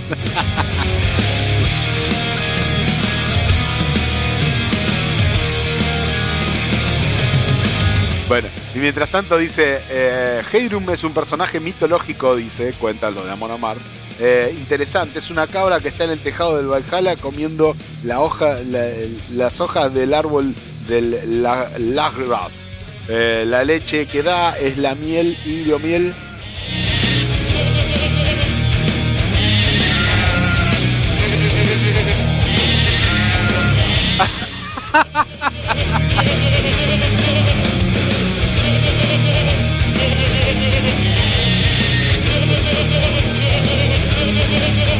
He escuchado, he escuchado covers de Hermética peor cantados.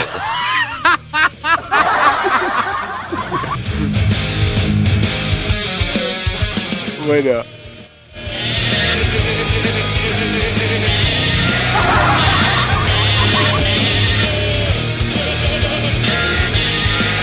Es muy fuerte. es muy fuerte, bueno. ah, está re loco, está vikingo. Déjame echar la pelota. No pueden poner esto.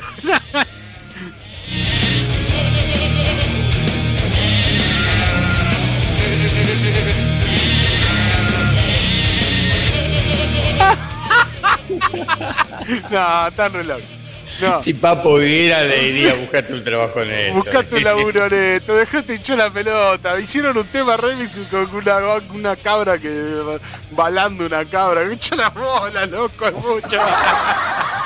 bueno, qué sé yo, es una Lo cabra. malo de cuando uno fuma mucho, ¿viste? Es que no haya nadie que, que- que te diga, no, flaco, no. Es mucho esto, es mucho. Bueno, Claro. No Déjese nadie que te, que te frene. déjese hinchar la pelota, Mona Marte. Bueno, la cabra que está ahí, que produce hidromiel ahí para los vikingos en el Valhalla y la concha, la madre, la puta y la otra. No, no puede ser, boludo.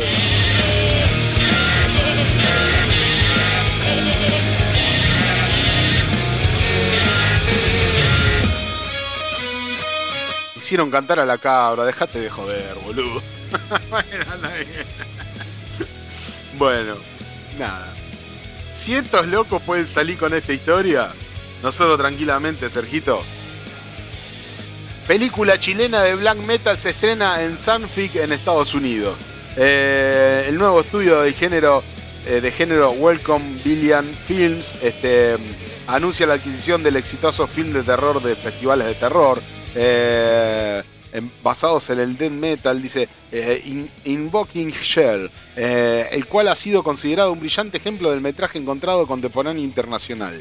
Así lo van definiendo. Invoking Shell es la tercera adquisición del estudio de este año y su primera película en español eh, para Welcome Billion Films.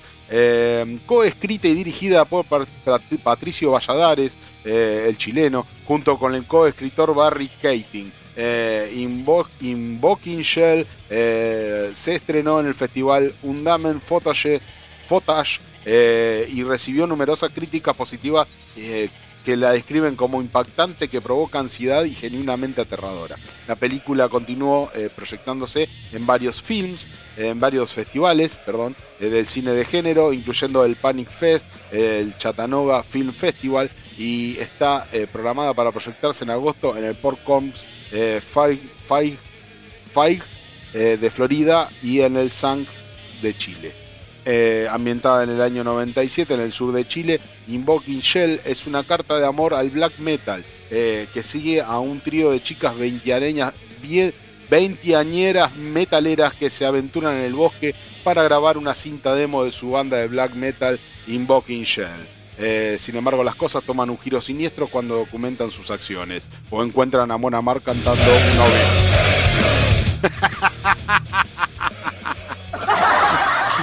Claro, bueno, está bien, ok. Mm.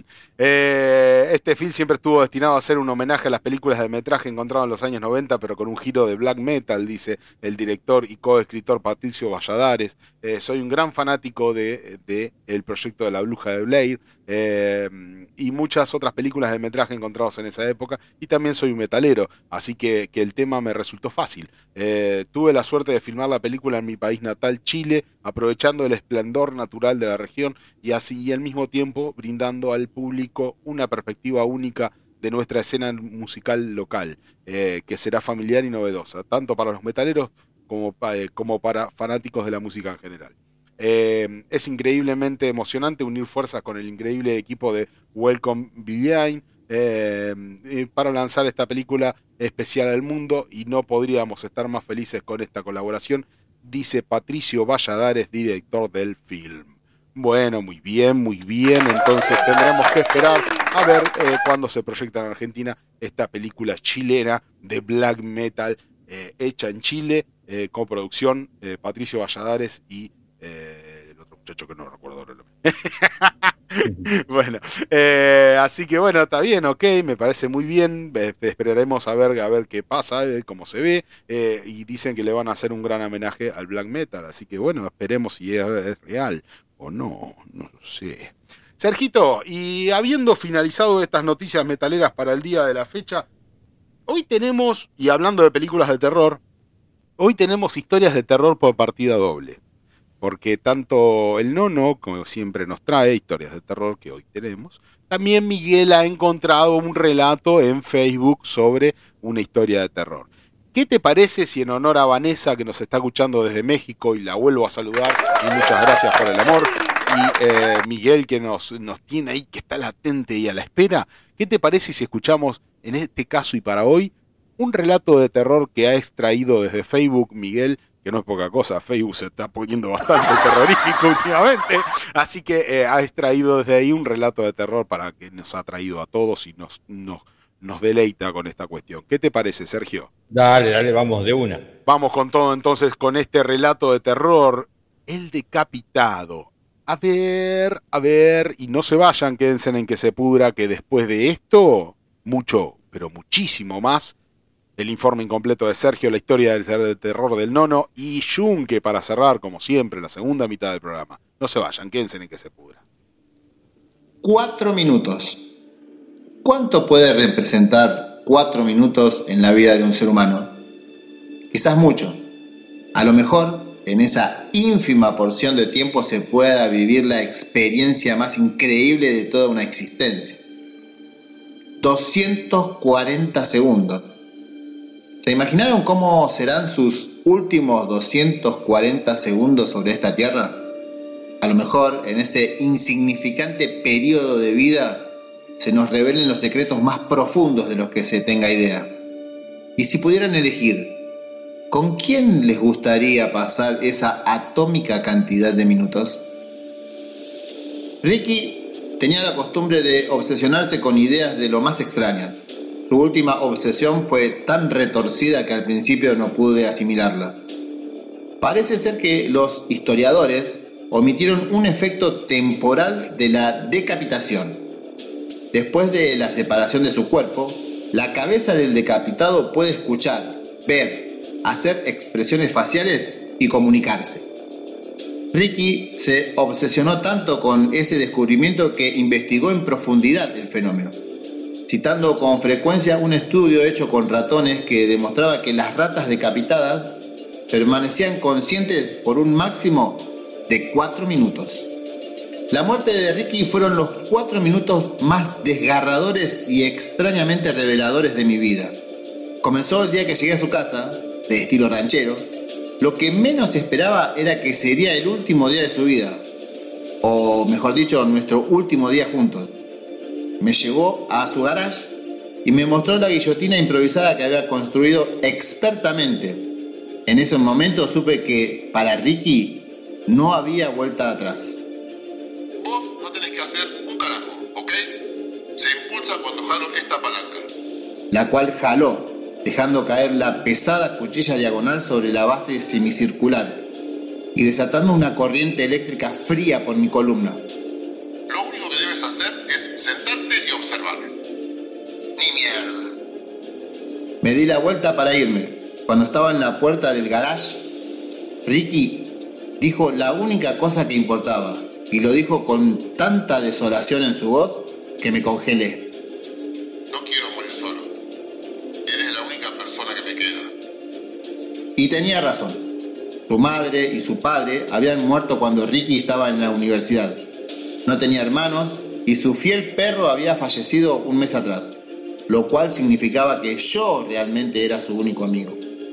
Te puedes sentar ahí y simplemente estar aquí para no dejarme solo. Y luego te puedes ir y nadie lo sabrá. ¿Y luego qué, Ricky? Es simple. Un parpadeo para decir que sí, dos parpadeos para decir que no. Y por si acaso, abrir mi boca significa que lo que veo o siento es tremendamente increíble. Me quedé sin palabras y la idea de que perdería a mi amigo esa tarde me conmovió. Mi cuerpo se estremeció con un dolor profundo que nunca había sentido antes. Luego, alcé la mirada y vi que Ricky estaba sonriendo. Estaba feliz. Haceme preguntas de sí o no, háblame y pregúntame lo que quieras. Esta es una oportunidad única, es algo que realmente necesito saber.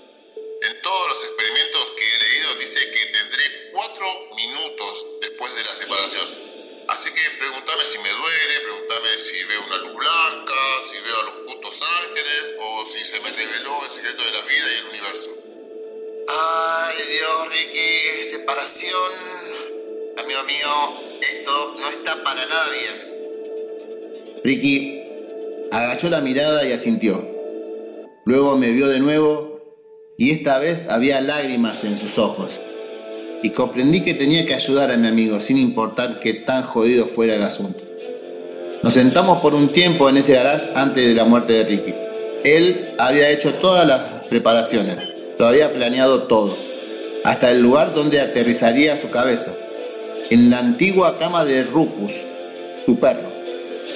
Rupus, el perro que había sido su único otro amigo. Ricky arrimaría su cabeza en la guillotina viendo a la derecha, como si estuviera acostado de lado en una cama. Yo me sentaría frente a él para comunicarnos. ¿Sabes? Mi vida fue mejor por ti. Nunca te lo dije. Me da pena. Es que no soy bueno para expresar mis emociones. Pero haberte conocido desde la escuela hizo que toda la mierda por la que pasé fuera tolerable. Mis ojos estaban tan llenos de lágrimas que estaban a punto de colapsar. Así que no me atreví a contestarle. Irreal. Así se sintió cuando Ricky se arrodilló ante la guillotina. Se acostó y giró la cabeza. Acomodó su cabeza gentilmente en la base de su artilugio hogareño. Luego, antes de que pudiera parpadear, la maldita cuchilla diagonal destelló justo cuando Ricky dijo, Gracias. Durante unos segundos la cabeza de mi amigo yacía en la cama de Rupus y sus ojos abiertos miraban los míos. Ojos no inertes. Mis ojos castaños se entrelazaron con sus muy vivos ojos negros.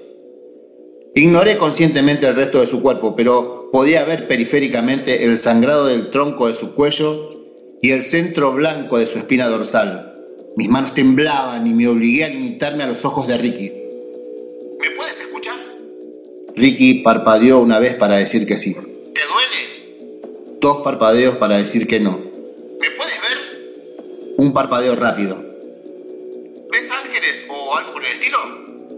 Dos parpadeos. ¿Se siente raro?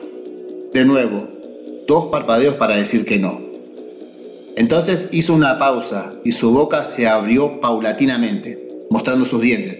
Y a pesar de que se veía como la mueca de un mimo, entendí que fuera lo que fuera lo que estaba sintiendo, era algo increíble, a lo cual no había que temerle.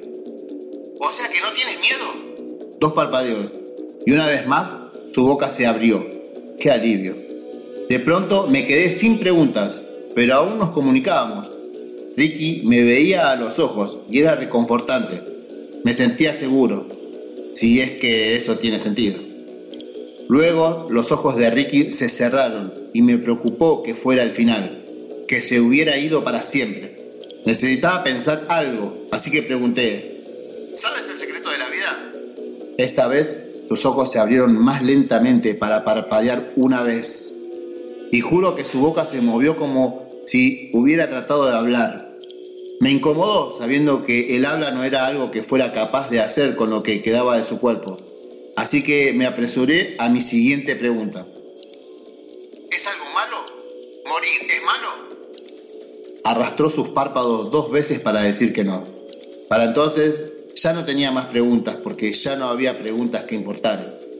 Después de eso, Ricky y yo cruzamos miradas y el tiempo pareció detenerse para nosotros, hasta que sus ojos se ampliaron súbitamente mirando detrás de mí.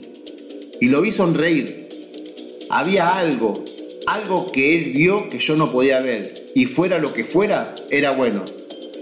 Pero entonces Ricky hizo algo que no estaba dentro de sus instrucciones. Parpadeó cuatro veces antes de irse por siempre. Así de fácil. Ricky había muerto. Ricky, cuatro. ¿Por qué mierda parpadeaste cuatro veces, Ricky? Había contado cuatro parpadeos distintos. Y mierda, nunca explicó que haría eso.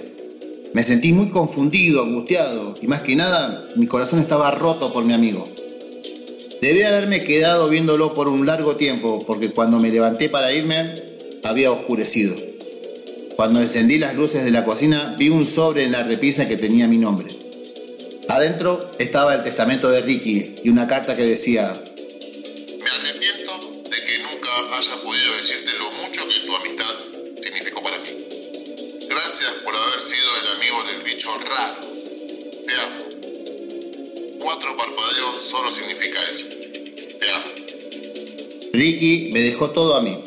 La casa, en donde vivo ahora, y cuatro mil dólares en efectivo. Después de pagar su cremación, mandé la mitad del dinero a un centro residencial para niños abusados y abandonados, y la otra mitad a un refugio para animales. Fue lo menos que pude hacer por un sujeto cuya vida estuvo plagada de tristeza y me imaginé que a Ricky le habría gustado. Texto extraído de la página de Facebook Cementerios, Leyendas y Relatos de México.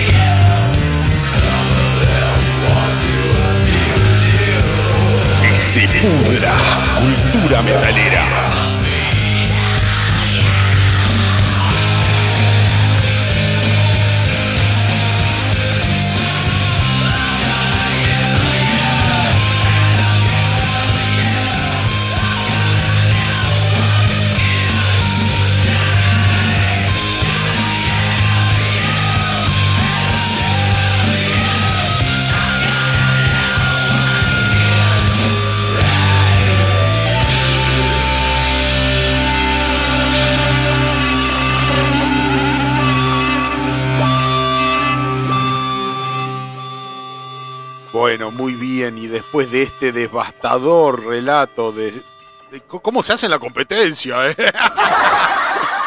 Con el nono se hace la competencia, Sergio. ¿eh? Esto, Es que esto- no- nos gusta el terror, a todos nos gusta el terror. A todos que- nos gusta el terror, sí, verdad. El público metalero es- es muy amante del terror, sí, sí, tal cual. Bueno, Sergito, informe incompleto para esta semana, el cual viene de la mano de. Bueno, el informe incompleto de esta semana es de una banda que eh, actualmente está, pero eh, está y no está. Este, eh, tuvo su periodo de, de esplendor en su momento y después eh, quilombos varios que ahora vamos a hablar un poquito de, de ellos, mencionarlo.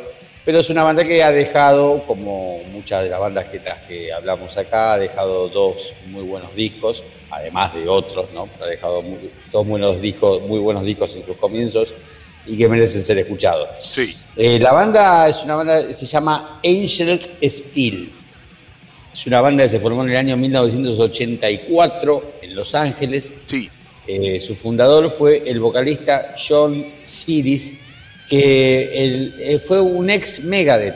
No, no figura en créditos, nada, no, tuvo, estuvo en los comienzos de la fundación de Megadeth, eh, pero quedó fuera de la banda por desacuerdos, principalmente por, porque el chabón este John Sidis estaba muy interesado en temáticas de, de alienígenas, extraterrestres, toda esa bola. sí. Y bueno, viste que Megadeth, eh, eh, digamos, el- la lírica principal de, de, de Megadeth va por el tema bélico más que nada, ¿no es cierto? Así que bueno, esa- ese desacuerdo en, en- en sus, en sus ideas hicieron que no, no formara parte de Megadeth. Eh, y bueno, igualmente, no, no, está bien, lo conocemos a Megadeth con el Colorado cantando, así que va más que bien.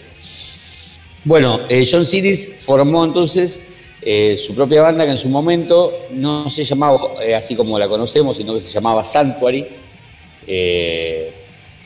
Después decidieron cambiar de nombre, eh, si bien es anterior a la Sanctuary que conocemos todos, que es la de Warrell Dane, que se formó en el año 1985, eh, la banda se llamaba Sanctuary al principio. Eh, la conformaron junto a John Sidis, el bajista George Robb, el baterista Chuck Profus y los guitarristas Bill Simons y Mark Marshall. Grabaron su primer demo en ese mismo año, 1984, que se llamó 144.000 I2 o 144.000 Gon, sería algo así. Estuve buscando porque me llamaba la atención el, título de la canción, claro, habla, hace alusión, como el chabón tiene toda una temática con los extraterrestres y toda esa, esa movida, eh, hace alusión a 144.000, a toda la humanidad por, por alusiones bíblicas, ¿no es cierto? Que son la cantidad de, de- era el pueblo de Israel, supuestamente, un momento, las 12 tribus, que eran 12.000 personas cada una, que es una onda así. Sí, Por eso el demo se llamaba así, 144.000 idos o abducidos o lo que sea. Eh, esta canción forma parte también de su álbum debut, que salió en el año 85, un año después de formados.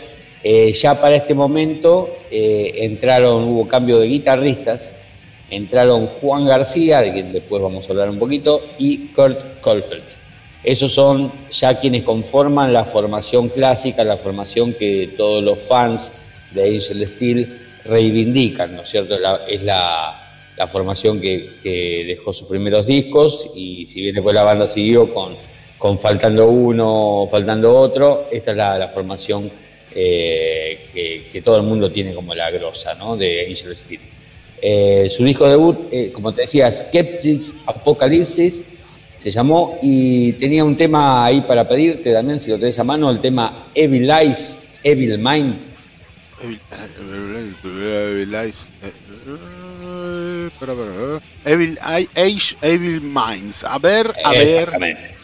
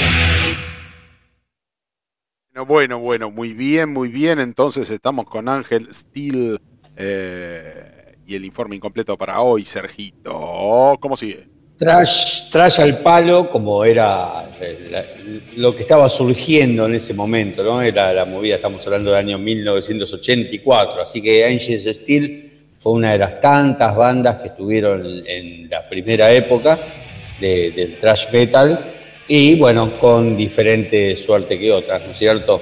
Eh, por infinidad de razones que no, no vienen al caso de analizar, porque nunca vaya a ser una conclusión exacta de por qué llegó esta y no esta otra. Bueno, la cuestión que una de las, de las cuestiones que igualmente ha atentado contra Agent Steel es su inestabilidad, ¿no es cierto? Una banda que dijimos acá que esta es la formación, la que grabó su primer disco, Eclipse Apocalipsis del año 1985 y grabó el siguiente también, era la formación más, eh, más reconocida, la formación eh, más querida, la formación clásica de la banda. Sí. Pasaron un montón de gente por, la, por ella a lo largo del tiempo y se han terminado muchas relaciones en no los mejores términos, ¿no es cierto? Eh, también durante la, la actividad de la banda le costó mantener eh, los contratos, conseguir buenos contratos porque bueno, estaban como tildados de un poquito impredecibles, ¿no es cierto? Sobre todo su, su líder, John Cyrus, estaba consider- considerado como poco confiable como para firmar contratos y aferrarse a ellos, ¿no es cierto?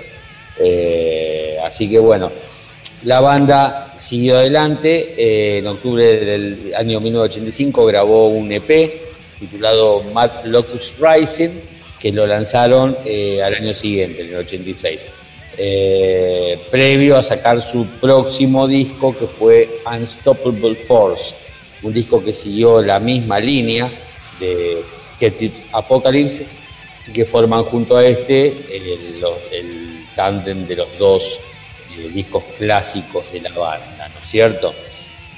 En esa época se fueron de gira también a Europa junto a Anthrax y Overkill.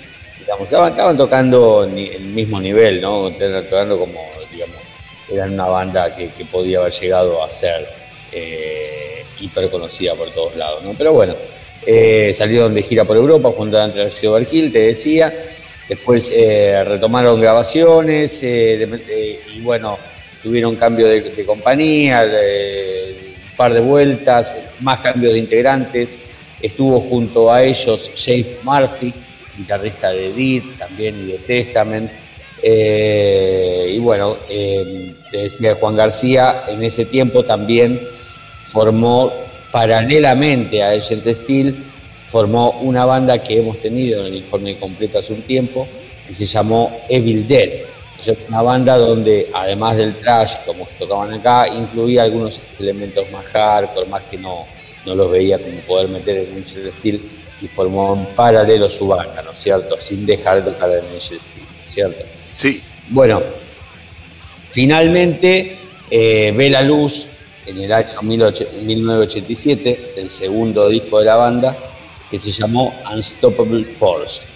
Eh, y bueno, después de, varias presentaciones, la banda varios tiempo, tiempo girando, se encuentra con unos problemas legales que lo hicieron como una especie de cepo legal en el cual no podían presentarse, no podían hacer nada, no se sabe, él, nunca se explicó la razón de esto pero la banda que la, la compañía que los tenía contratados como que bueno los dejó cajoneados y no se podían mover, no podían editar nada, no podían, eh, bueno, estaban medio cortados de medios económicos, de, de- de conseguir medios económicos con la música, lo cual terminó asfixiando la banda Sí. y terminó provocando el desbande de, de sus miembros.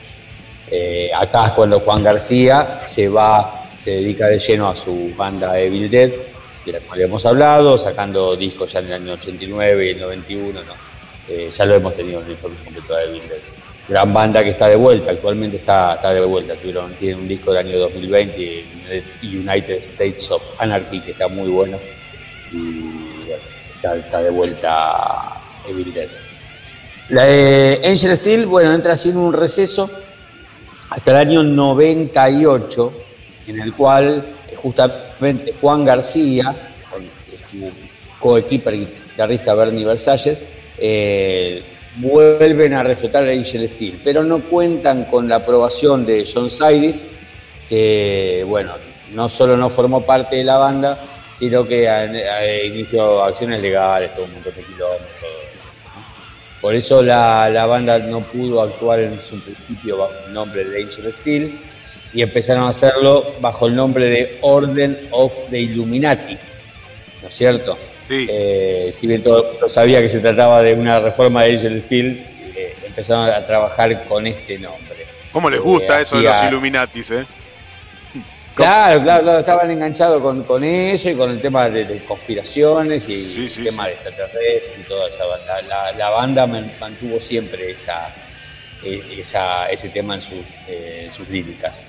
Eh, la banda seguía actuando, se presentó, en, eh, giró por Europa, en el Festival Dínamo, por ejemplo, un lugar donde tocan un, festival bastante grande, ¿no es cierto?, para bandas metal. Eh, hasta que sacan nuevamente, ya de nuevo, se ve que solucionaron los problemitas para poder sacar otro disco bajo el nombre de Angel Steel, eh, que fue el disco Alienigma, que salió en el año 2007. Eh, previo a esto, perdón, me comí, salió el, primer disco que pudieron sacar fue Order of the Illuminati. O sea, cuando retoman el, nombre de la banda Angel Steel, al nombre, al disco lo bautizan con el antiguo nombre que usaban para tocar en vivo, que era Order of the Illuminati. Eh, suena muy diferente la banda acá. Eh, suena muy diferente con el vocalista Bruce Hall al frente de la banda. Eh, suena muy diferente, pero está, está- a mí la verdad que me, me gustó mucho. Eh, espero que también a, la, la gente le gusta, porque tenía pensado pedirte un temita de ese disco, el disco Order of Illuminati del 2003, el tema Insurrection. Insurrection, entonces, orden. o- de- el- el- esto de los Illuminati. Sí, sí, ¿cómo está? Como un ch- chacho. Bueno, Insurrection, a ver, a ver, a ver.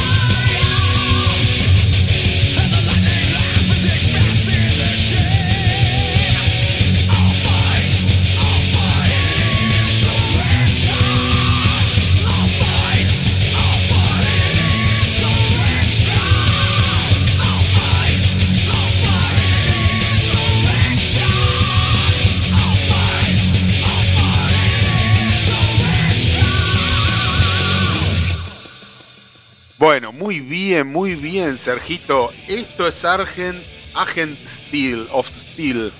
Eh, Agent, Agent Steel, eh, agentes de acero. Bueno, ok. No es muy original. Algo así, sí.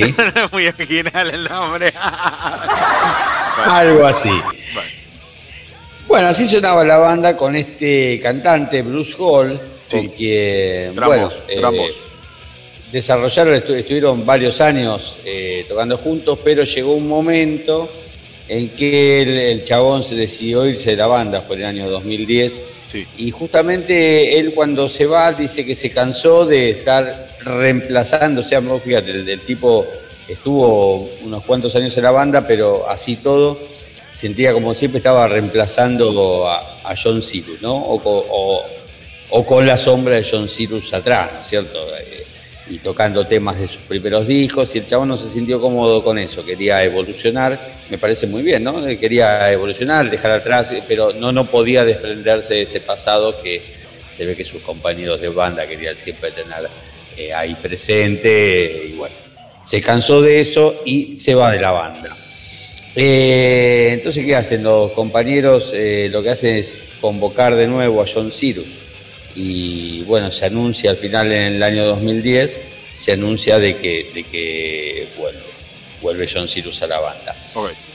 Se presentó primero, en el, esto fue en mayo del 2010, para septiembre se presentan en Japón, en el Festival Trash Domination, y bueno, tienen un buen show, anuncia la, la banda que van a sacar un nuevo disco, y finalmente en enero del año siguiente se va de la banda John Cyrus, eh, dejando colgado a Alger Steel que tenía que actuar en el 70.000 toneladas de metal, debe ser un crucero de estos. Sí, el crucero. sí.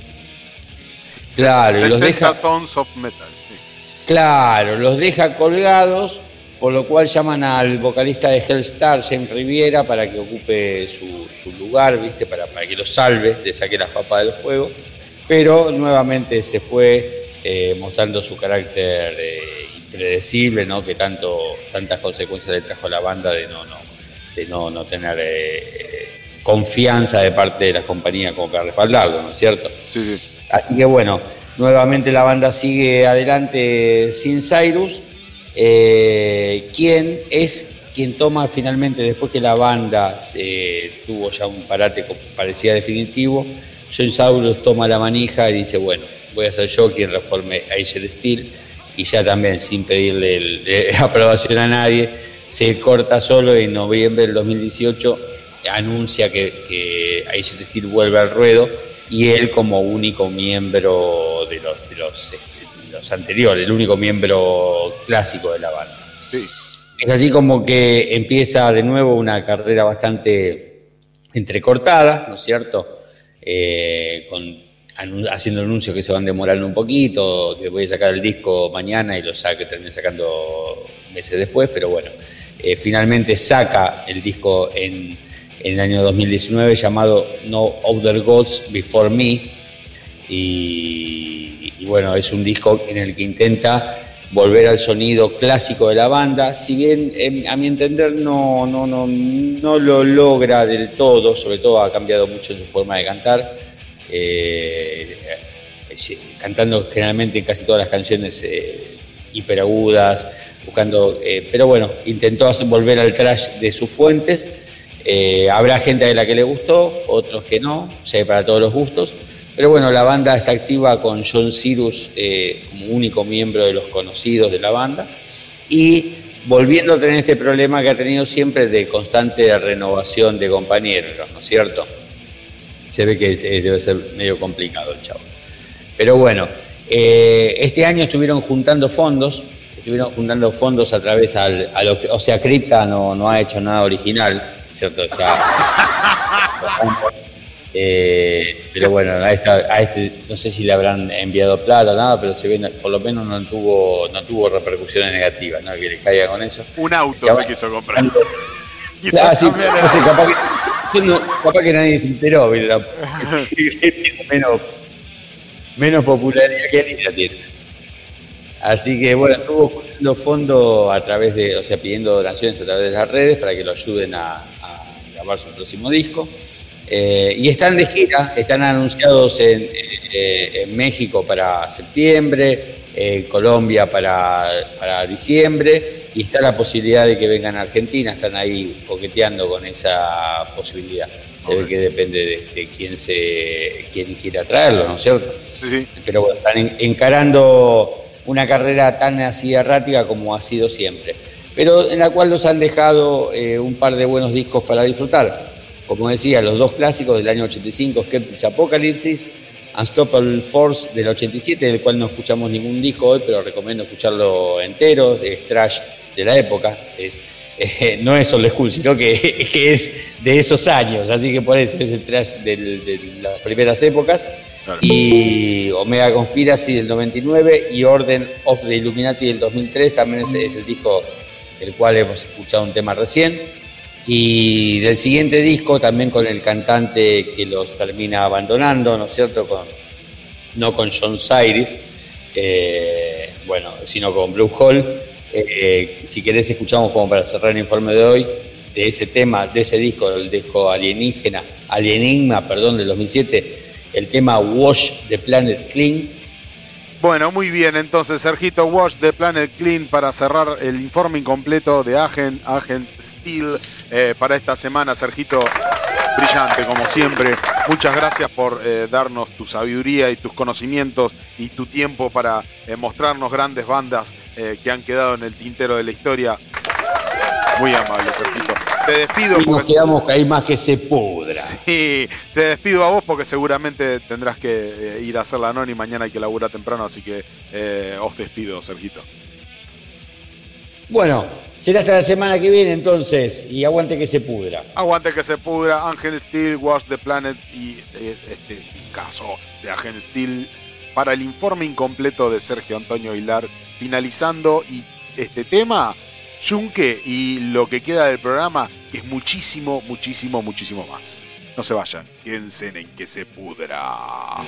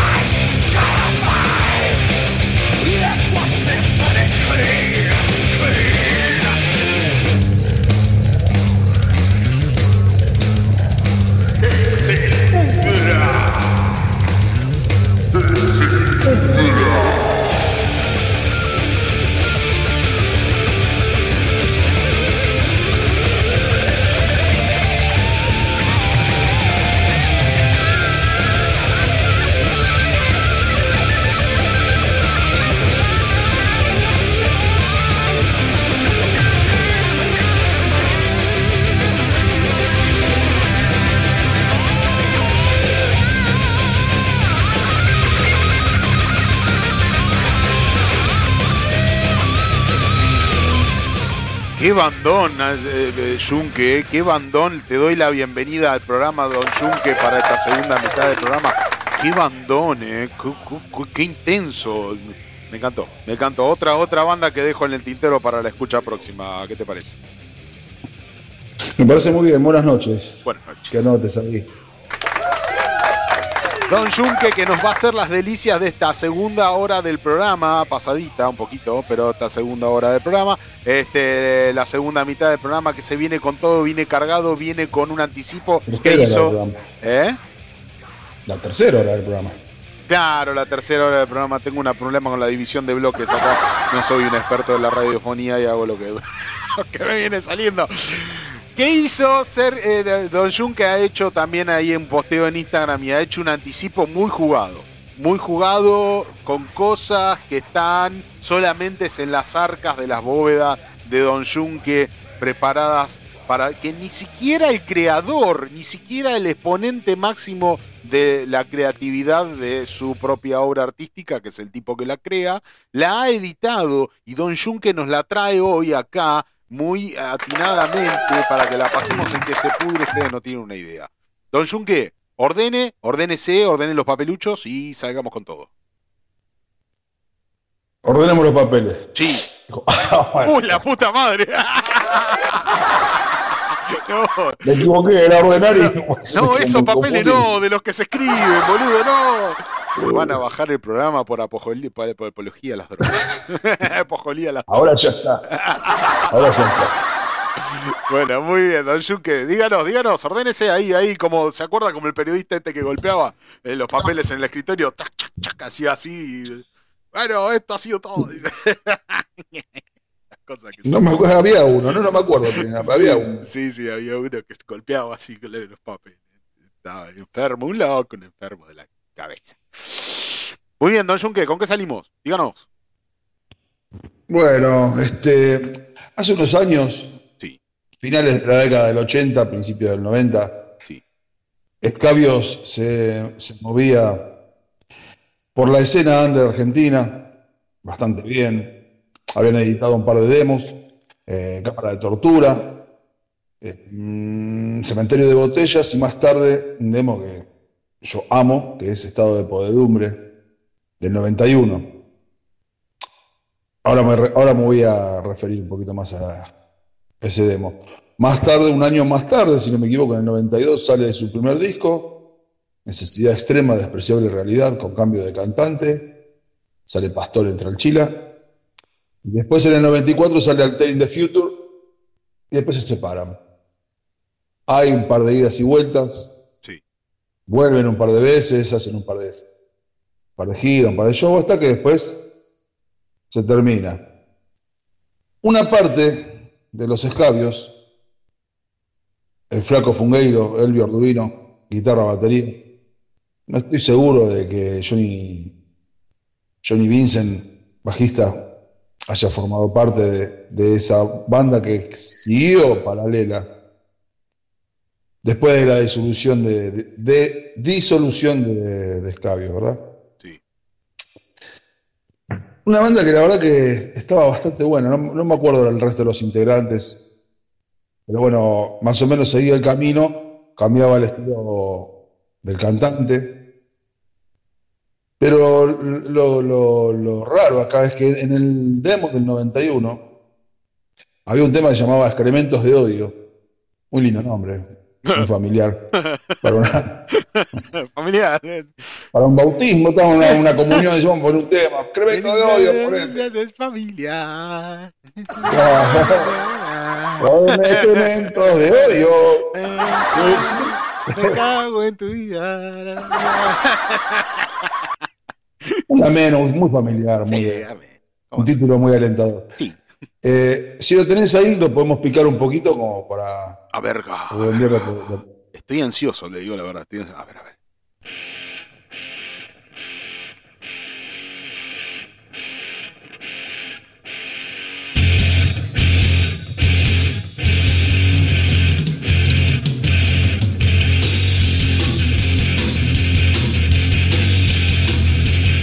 Excrementos de odio. De escabio.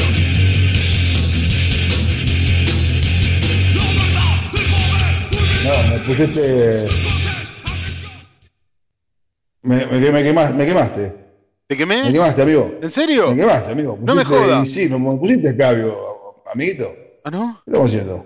¿Y este es entonces? ¿Cómo están los-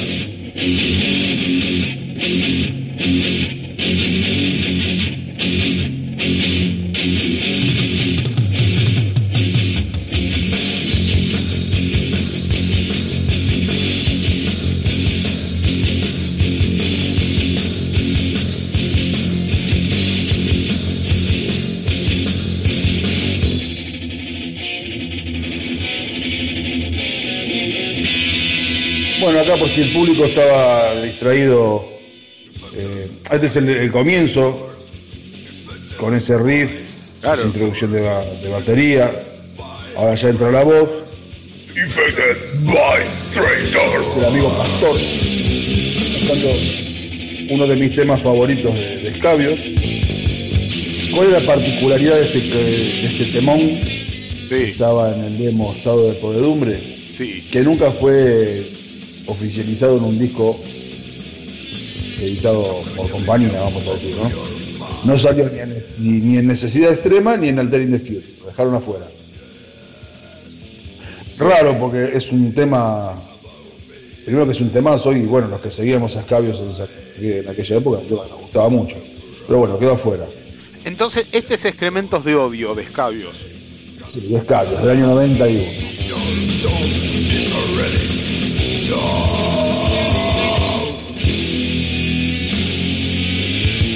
Acá lo que más nos, llama- nos tiene que llamar la atención es que es el comienzo, ¿no? Pero Claro. Lo podemos refrescar un poquito de, vuelta.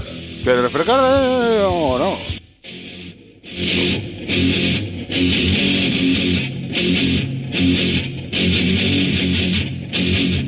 Este sí, excrementos de odio, de escabios.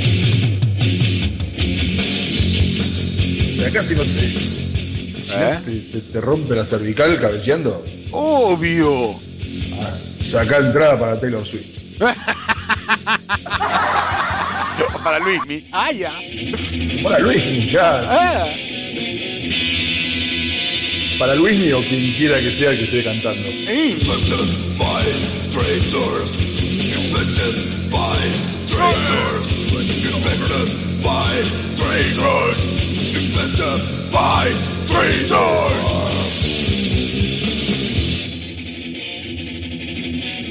Bueno, la cosa es que más adelante, este, cuando se juntaron los, los tres restantes, o por lo menos los dos de, de Escabio, sí que como que había algo hablado entre los, los miembros de que lo que era de Escabio quedaba para Escabio.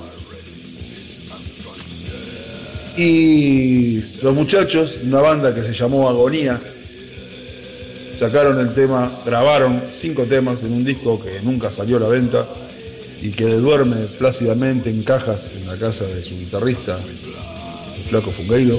Qué despropósito. Y sí, nunca, nunca lo quiso eh, eh, sacar, porque encima lo puede sacar ahora a, a Lo- vender, lo está, puede- está claro. físicamente. Yo lo tuve, no, no lo tengo yo, porque no, no lo vendió. No lo, no Ahora, lo ahora, pero, pero vender. pará, ¿por qué? Pero ¿Por yo qué? lo tuve en la mano físicamente. Explícame por qué. ¿Cuál es, cuál es, eh, alguna vez tuvo una explicación? Él dio una explicación del por qué, de por qué ni siquiera regalarlo, porque ponele que tenga algún, algún este tipo de resquemor con el hecho de comercializarlo. Pero digo, regalarlo de última, en- entre los más fanáticos. Toma Jun que te regalo No, no, un disco, por ejemplo. Se lo, se lo guarda, se lo guarda para él el motivo. Ah. El motivo no, no sé cuál será el motivo, porque bueno, la banda, si no me equivoco, dejó de, de existir al, al momento de, de llegar los CDs la- el, el- el- el- el paquete, ¿no? Con, con todo, son como 500. Claro. Me parece, 500 o 1000 que tienen. Ah, Los tiene guardados en, en un altillo. El flaco tiene sala de, sala de ensayo. claro. Ahí por la zona de. No sé- No sé qué vendría a ser eso. Floresta, no sé, no sé qué carajo es. Es cerca del Fortín para los que conocen, si alguno conoce ahí, zona de capital. Liniers, López de Vega, López de Vega y Jonte está ahí tres cuadras, la sala del flaco Pungueiro, violero de escabio. Y bueno, y entre esos demos es el tema que abre el, el disco casualmente, llamado Indignación, que suena así.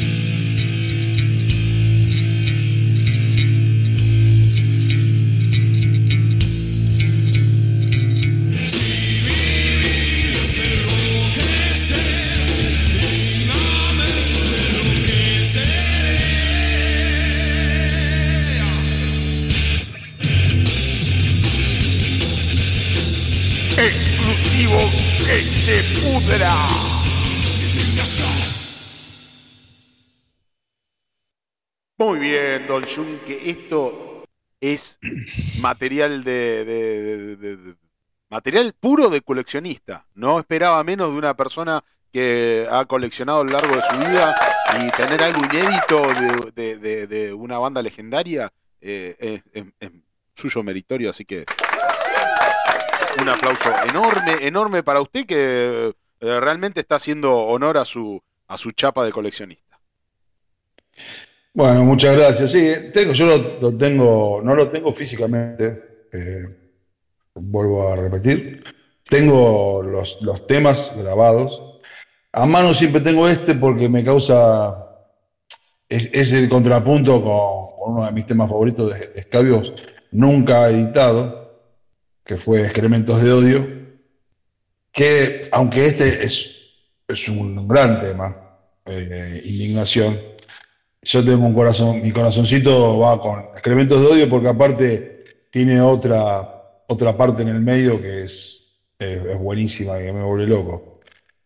Pero bueno, me pareció que estaba bueno aparte de dar a conocer, aunque sea este tema, Sí. de, de esta banda que nunca fue, que no llegó a ser y que nunca será, eh, comparándolo con, con su vieja experiencia de- de- del, del demo, tienen unos cambios, también el riff no es, y lo, lo que hace la batería no es, no es exactamente igual.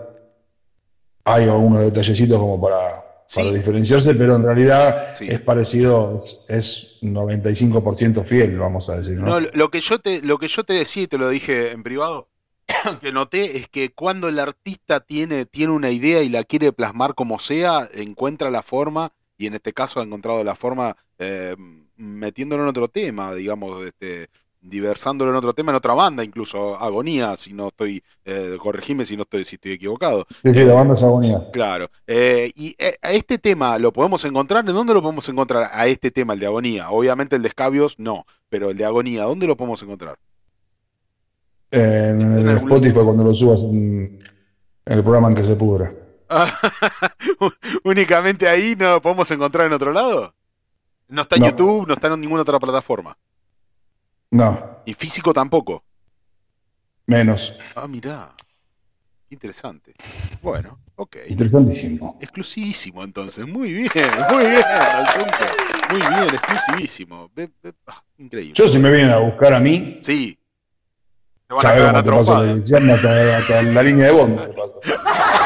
te van a cagar a trompada. ¿Cómo me pasaste eso por la radio? Vos sos un hijo de... No, eso no tenía yo guardado. Y... Te van a cagar a trompada. Yo estoy pasando, a- a- o sea, estamos pasando el tema, no deschavé a nadie yo. Te, te la estás jugando. Sí, no deschavé a nadie. Lo único que conté es que, bueno, son los músicos, más o menos. Ah, No, no deschavé cómo, cómo ese tema llegó. Eso. Yo estuve hablando hace, Sí. hace poco, porque Sí. vos sabés que salieron reeditados, Sí. eh, eh, para que se me fueron, Necesidad Extrema salió eh, reeditado en CD y en cassette, y Altering the Future también son discos que estaban descatalogados, Sí. inconseguibles los, los dos. Salieron en CD y en cassette, y si no vi mal, ahora salieron en vinilo Sí. la persona que, que es junto a otros, ¿no? Que, que creo que se llama eh, B. White, el sello que lo saca, pues yo conozco a uno de los, de los muchachos que, que trabaja ahí, están, estaban con la idea de este año sacar eh, todos los demos Sí. de escabios, ¿viste? Sí. Sacar, bueno, cambió los nombres de Cámara de Tortura, Cementerio de Botellas, eh, Estado de Podedumbre y algún, algún que otro temita en vivo. Y yo le dije, ¿por qué no? Porque eres amigo del guitarrista. Dije, ¿por qué no, le, no lo pinchás para No que lo saque? claro. Sí, sí, sí. Aunque sea, digo, ponerle, vez de meter algún tema en vivo, meterlos ahí con, qué sé yo, de última. Meterlo con los demos, o que lo saque aparte, pero que lo saque. Sí. No, no quiere. No quiere. Ay, se dio, se dio con los demos, porque tampoco quería saber nada con, con reeditar las cosas y de repente, por suerte se dio, porque le hicieron una remasterización ¿Y digitalizarlo Eh, tampoco? suena- No, no, este, o sea, lo de escabios, eh, lo que- el que no lo tenía, no lo tenía, no lo iba a conseguir nunca. porque no- y no lo quería, bueno, no es que no lo quería. Uno no lo puede hacer si no hay alguien. Pero yo sé que hay gente que se ha acercado para, para convencerlo de, de volver a editar los- la- las cosas de escabios y, y, y el flaco no, No, nunca nada. no. Y Qué fuerte. bueno, con esto lo, se entusiasmó, lo convencieron, pero con agonía por ahora. Qué fuerte, qué fuerte que deben de ser los motivos como para no largar esas copias, como para Sí. no editar. Esta semana tengo que hablar con, con este muchacho del sello. Uf, si llegás a conseguir a eso, si llegás a conseguir eso para los fanáticos va a ser todo un logro, te lo van a tener que agradecer toda la vida. Y yo no, no, yo no me hago cargo de nada, pero digo, yo le vengo hinchando las pelotas porque estado de podedumbre, el que escucha alguna vez o escuchó, a- o me escuchó hablar a mí de escabios, Sí, yo ese, ese demo lo tengo entre los mejores discos, es el mejor demo que yo escuché en mi vida. Cuando hablamos de demo, tenemos que ubicarnos en época, ¿no? Estamos hablando del año 91, sí. época en que salían los los demos en cassette y que costaba un huevo para las bandas ir a pagar un estudio y hacer una grabación que sonara dentro de todo bien. Como vemos, suena muy bien el demo, porque yo lo que te pasé es el demo, Claro. eh, excrementos de odio, Sí, sí. y suena bien, se escucha bien todo, bueno, obviamente hay detalles porque es un demo, sí, pero yo es un demo que yo lo amo, aparte es perfecto, tiene seis temas perfectos. Y desde que empezó a correrse la bola de que iba a salir en la edición de Necesidad Extrema, que al flaco le vengo diciendo, tenés que sacar estado de podedumbre, tenés que sacar estado de podedumbre. Dice, "Eh, eso está jodido, te decía, está jodido, Mm. porque eso lo tiene, lo tiene el flaco, y bueno, es- Y está jodido, está jodido, está jodido. Eh, Y se había llegado a que sí, que lo iban a sacar. Lo que pasa que ya estamos en agosto y, y no pasó nada. y no pasa nada, no pasa nada. Pero ahora esta semana tengo que hablar porque tengo que, que me tiene que dar un, un CD, una banda que se llama Abaxian. Y no sé si te suena, Abaxian. No, no, no, no me suena. No, no. 90, De, de- Gran banda de trash. de acá, de Argentina? Sí, sí. Ajá. ajá. Con- tiene, él, él tiene en su poder el, el CD Neodrama y la semana que viene lo vamos a hacer, lo vamos a sacar acá. Vamos a hacer una, la revolcadita a te la estás jugando toda. Te, te- te la estás jugando periodísticamente a pleno, Junque. Eh, se- salí y dije sí, que venga el FBI, que Que venga, vengan, que CIA, vengan todos, que vengan todos, le presentaremos batalla. que venga Patricia Bullrich, que vengan todos, No, no, no. toda la gente jodida. No, no, no, esa ultraderecha, no, no. Bueno, bueno, viste que quiere poner, quiere poner orden, no señora. que poner orden. Don Yuque, esta, esto, esto, no. No, agradecidísimo de- para toda la vida de este gran laburo que está haciendo usted para, para que se pudra. eh. Muy, muy, muy, muy bien, muy bien, don. Bueno, díganos a ver cómo seguimos acá en este papelerío mal ordenado que tenemos este de mi parte por lo menos le pido perdón eh, que el- se me, se me mezclaron ahí los cosas lo digo pero Se te, se te- los dedos, por eso no soy guitarrista, se te pifiaron los dedos. los dedos los botones bueno. Bueno, ¿cómo seguimos esto, Bueno. Esta semana, bueno, vos sabés que hubo una reedición, B8 siempre da que hablar, Sí, y sacaron a la venta en un box set con los vinilos y un lindo librito. Y con, con- o sea, salieron los tres discos, Luchando por el Metal, Un Paso Más en la Batalla, El Fin de los Inicuos, el disco que tiene los, los demos, sí. un librito y creo que un cuadro, unas cositas así. Muy, una edición muy linda, eh, salada, porque bueno, como corremos son vinilos y sale caro. Yo ya averigüé y así como averigüé, le clavé el visto, ¿viste? Muy bien. Sí, es mucha, es mucha plata. Es mucha plata por algo que yo ya, o sea, no lo tengo, pero lo tengo. Yo lo hablaba después con otro, digo, uno sale en cosas de B8 y la querés tener, pero sabés que lo que vas a tener es lo mismo que ya tenés. claro, sí. No va a haber una diferencia, no hay nada nuevo, no va a haber nada nuevo. Porque si lo hubiera, ya lo hubieran sacado. Y bueno, con ese pretexto anduvieron por algunos medios eh, Gustavo Roweck y el Beto Samarvide haciendo prensa y esas cosas. Sí, Y en una nota que hicieron para la Rock and Pop, jugosa, linda, tiraron algunas cositas que me gustaría ver si, si te parece que compartiéramos idea como si estuviéramos acá sentados. Hay cositas que, que obviamente son la verdad, na- no, no vamos a desmentir ni llevarle la contra a nadie, como hicimos otra vez con, con lo del Tano Romano. sí, sí. Bueno, Es debatir y sí. exponer nuestras ideas sobre lo que opina muy estos bien. grandes músicos. Muy bien, la entrevista en cuestión entonces la tengo preparadita. Aquí es la siguiente. eh, de- ah, debo aclarar que es material de rock and pop, no es material nuestro, obviamente. eh, aclarémoslo ¿Vos, vos tanto. cort- cortaste ahí unos, unos pedacitos que te parecieron interesantes? A mí uno hay uno que me parece... Sí, sí, tengo, tengo cortado, un no- puñado de 5 o 6 este, puntos sobre una nota que dura veintipico de minutos. Este, mm, algunos Bueno, datos. si, si no llega a estar el, si no llega a estar el que yo particularmente, no sé si te lo marqué el que yo quería que pase, Sí. pero bueno, si, si te lo marqué, ah, bueno, listo. Sí, sí me lo No marcaste. Sí me lo marcaste. Dale. Eh, a ver. Están aquí Gustavo Robeck, Beto Samarvide, la mitad de B8. No, impresionante, el placer, los La nota en gustos, los lujos es que nos damos en Rock and Pop, en Get Back. Y te muestro esto, que esto lo van a autografiar, ¿puede ser? Obvio. Y lo vamos a regalar el 27, porque esto sale recién el 27 de Es verdad. julio. Correcto. Es un box set con tres, los tres discos de B8 remasterizados, un libro de 20 páginas, un cuadro de metal Bueno. y un póster de 31 por 45. La entrevista en cuestión es bueno, ¿quién esta. arranca? Se cumplen 40 años. Beto de Samarvide, Luchando Gustavo. Rowek, ¿eh? disco de B8. Eh, hablando sobre lo que fue B8, la carrera de B8 y distintas cuestiones varias. Eh, lo tenemos al Beto sentado ahí, lo tenemos a Gustavo Rowek en una entrevista de 24 minutos 16, eh, que es lo que dura en la Rock and Pop. Eh, Diciendo que es parte. No, no, de verdad. Porque en medio. eh, yo quería arrancar, Don Junque quería arrancar después de esta presentación que ha tenido. eh, quería arrancar con algo que Rowek eh, dice lo mismo que en Radio Olmos. ¿Te acordás lo que decía en Radio Olmos? Partes, Sobre lo que Sí, es, sí. sobre lo que es B8, lo que fue y lo que lo que representa eh, es esto. A ver si.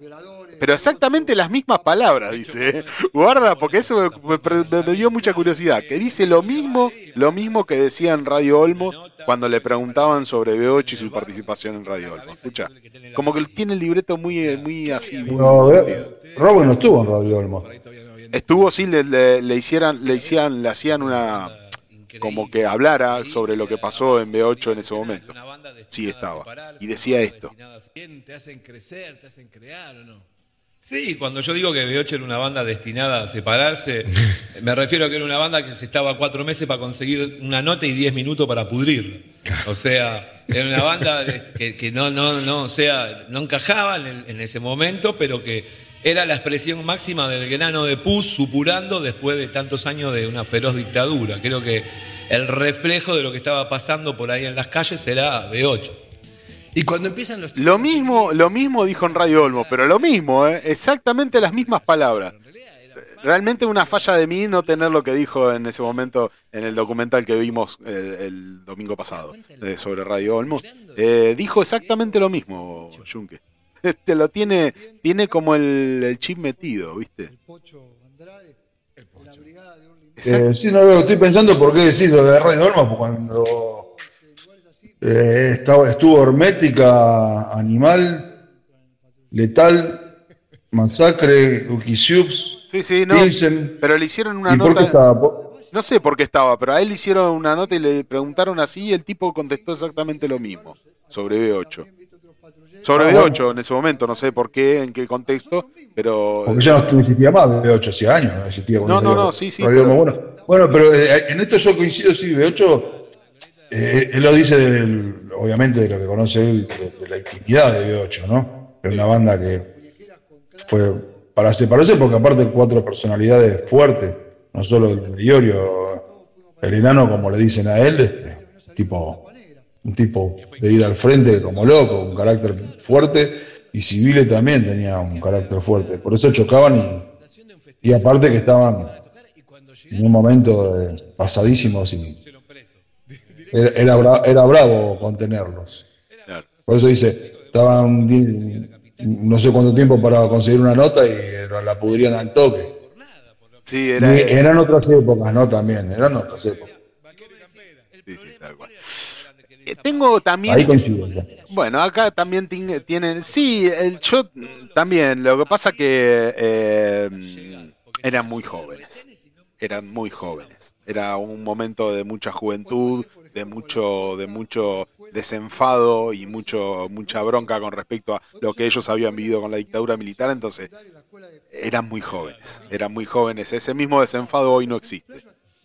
Eh, llámalo porque, no sé, porque la juventud no vivió lo mismo, por suerte, eh, pero ese desenfado y esa, y esa cuestión tan, tan agresiva contra el sistema no existe hoy, creo que en bandas punk quizás un poco, pero ni tampoco. No, no, no hay un desenfado tan, no hay una, un- una bronca tan extrema como para, como para que pase algo así con una banda de metal y que eh, suba al escenario y que no sepa si va a terminar porque eh, quizás estén puteando a la cana mientras la cana los mira de frente.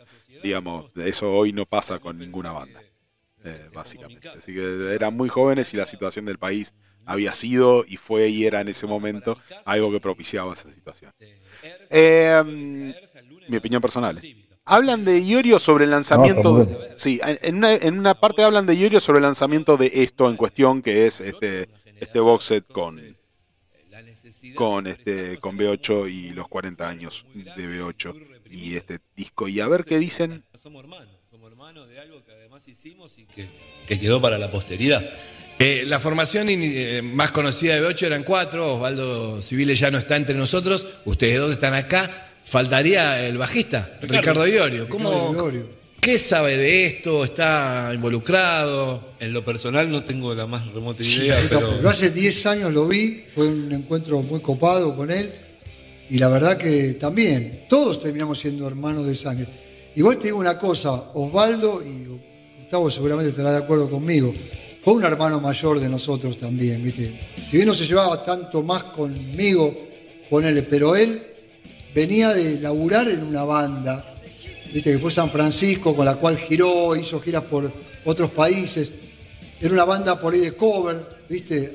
Pero ya tenía, Tenía la un- del músico. sí, sí. Y aparte la coherencia musical que él trajo a B8, Ahí el Beto Samalvide está hablando. vino obviamente. no solamente de, de- Sí. de una cuestión de conocimiento musical, sino de, por ejemplo, Ricardo decirle, bueno, mira, a vos te gusta mucho Santana, Page, viste que obviamente se nota, pero vos tenés que traer un sonido nuevo a B8 y el loco inventó el trash él, en mi, en mi modesta opinión, ¿no? O sea, yo creo que Osvaldo, con esas manos llenas de grasa... Bueno, y ahora, y ahora van a hablar de Osvaldo Civile, pero bueno, que quería bajar acá. Y, y ahora vamos a poner lo que dicen de Osvaldo Civile eh, respecto a su visual y la participación que tenía Iorio, ah, en este caso, eh, para con la banda, que lo que decías vos, este, Junque, y lo que sí coincidíamos, yo coincidía plenamente en que Ricardo no era solo el bajo, sino que había otras muchas tantas cosas alrededor de que, que- que ejercía Ricardo sobre, sobre B8, en este caso, que también lo hizo sobre Hermética, sobre Alma Fuerte. No, no Claro. era solo el bajista, como el- incluso el presentador dice, y acá falta uno, ¿quién falta? El bajista. Sí, el Eh, bajista, no, no, no, no solo falta el bajista, falta Ricardo, No, que bueno. era muchas cosas. Eso era un. Es que las hacíamos los cuatro. Ajá, laburaban juntos. A ver, a ver, a ver si encuentro acá. ¿Qué, qué, qué- qué dicen de Civile? ¿Querés escuchar? A ver qué dicen de Civile. Dale. Igual te digo una cosa, Osvaldo y Gustavo seguramente estará de acuerdo conmigo. Fue un hermano mayor de nosotros también, ¿viste? Si bien no se llevaba tanto más conmigo, ponele, pero él venía de laburar en una banda, ¿viste? Que fue San Francisco, con la cual giró, hizo giras por otros países. Era una banda por ahí de cover, ¿viste? Pero ya tenía, Tenía la un- del músico. sí. sí. Y aparte la coherencia musical que él trajo a B8 vino no solamente de, de- una cuestión de conocimiento musical, sino de, por ejemplo, Ricardo decirle, bueno, mira, a vos te gusta mucho Santana, Page, viste que obviamente se nota, pero vos tenés que traer un sonido nuevo a B8 y el loco inventó el trash él, en mi, en mi modesta opinión, ¿no? O sea, yo creo que Osvaldo, con esas manos llenas de grasa de estar arreglando las anelas a Pucay, No me río, ¿sabes? Me- ¿Te acordás? Un racimo de, de poronga, le decíamos que tenía nosotros en la mano. pero a la vez un tipo súper talentoso, ¿viste? Que te armaba y desarmaba un equipo, que se inventaba pedales, ¿viste? O sea, el tipo Bueno, trajo un... al menos, al menos han reconocido de que Osvaldo Civile fue muy mucho, súper importante para el metal. Eh, yo la verdad que no sé si tan, tan tanto como para ponerlo como que él inventó el trash. Y ¿sabes es mucho, Que, es muchísimo. eh, después lo dice Gustavo más adelante. Eh, sale luchando por el metal y no sé si dice dos o cuatro meses después sale Kill Em All. Y si vos escuchás, hay temas que no, lo- no es porque lo digan ellos, es, hay algo que B8 se conoce mucho en el under de, de no solo Latinoamérica, sino de, de Estados Unidos. Eso, eso es, es muy loco porque acá, acá no tenía trascendencia, pues, tenía, porque bueno, no tanto como, como se cree, ¿no? Porque la verdad que no es que llevaban 50.000 personas cada vez que tocaban, Claro. pero que hay temas que son, son trash. Si vos, ¿Destrucción qué es? Sí, no, ¿Cómo obviamente. es, ¿Qué es ese riff? Sí, sí, sí, sí, por supuesto. to- Igualmente hay, hay toda una cosa que yo también siempre le encontré cierta lógica de muchos fanáticos que decían, eh, B8 era la transición entre el punk y el metal a través del trash. Eh, y sí, el trash es eso, es un- un- un- una, como una danza ahí entre el punk y el metal.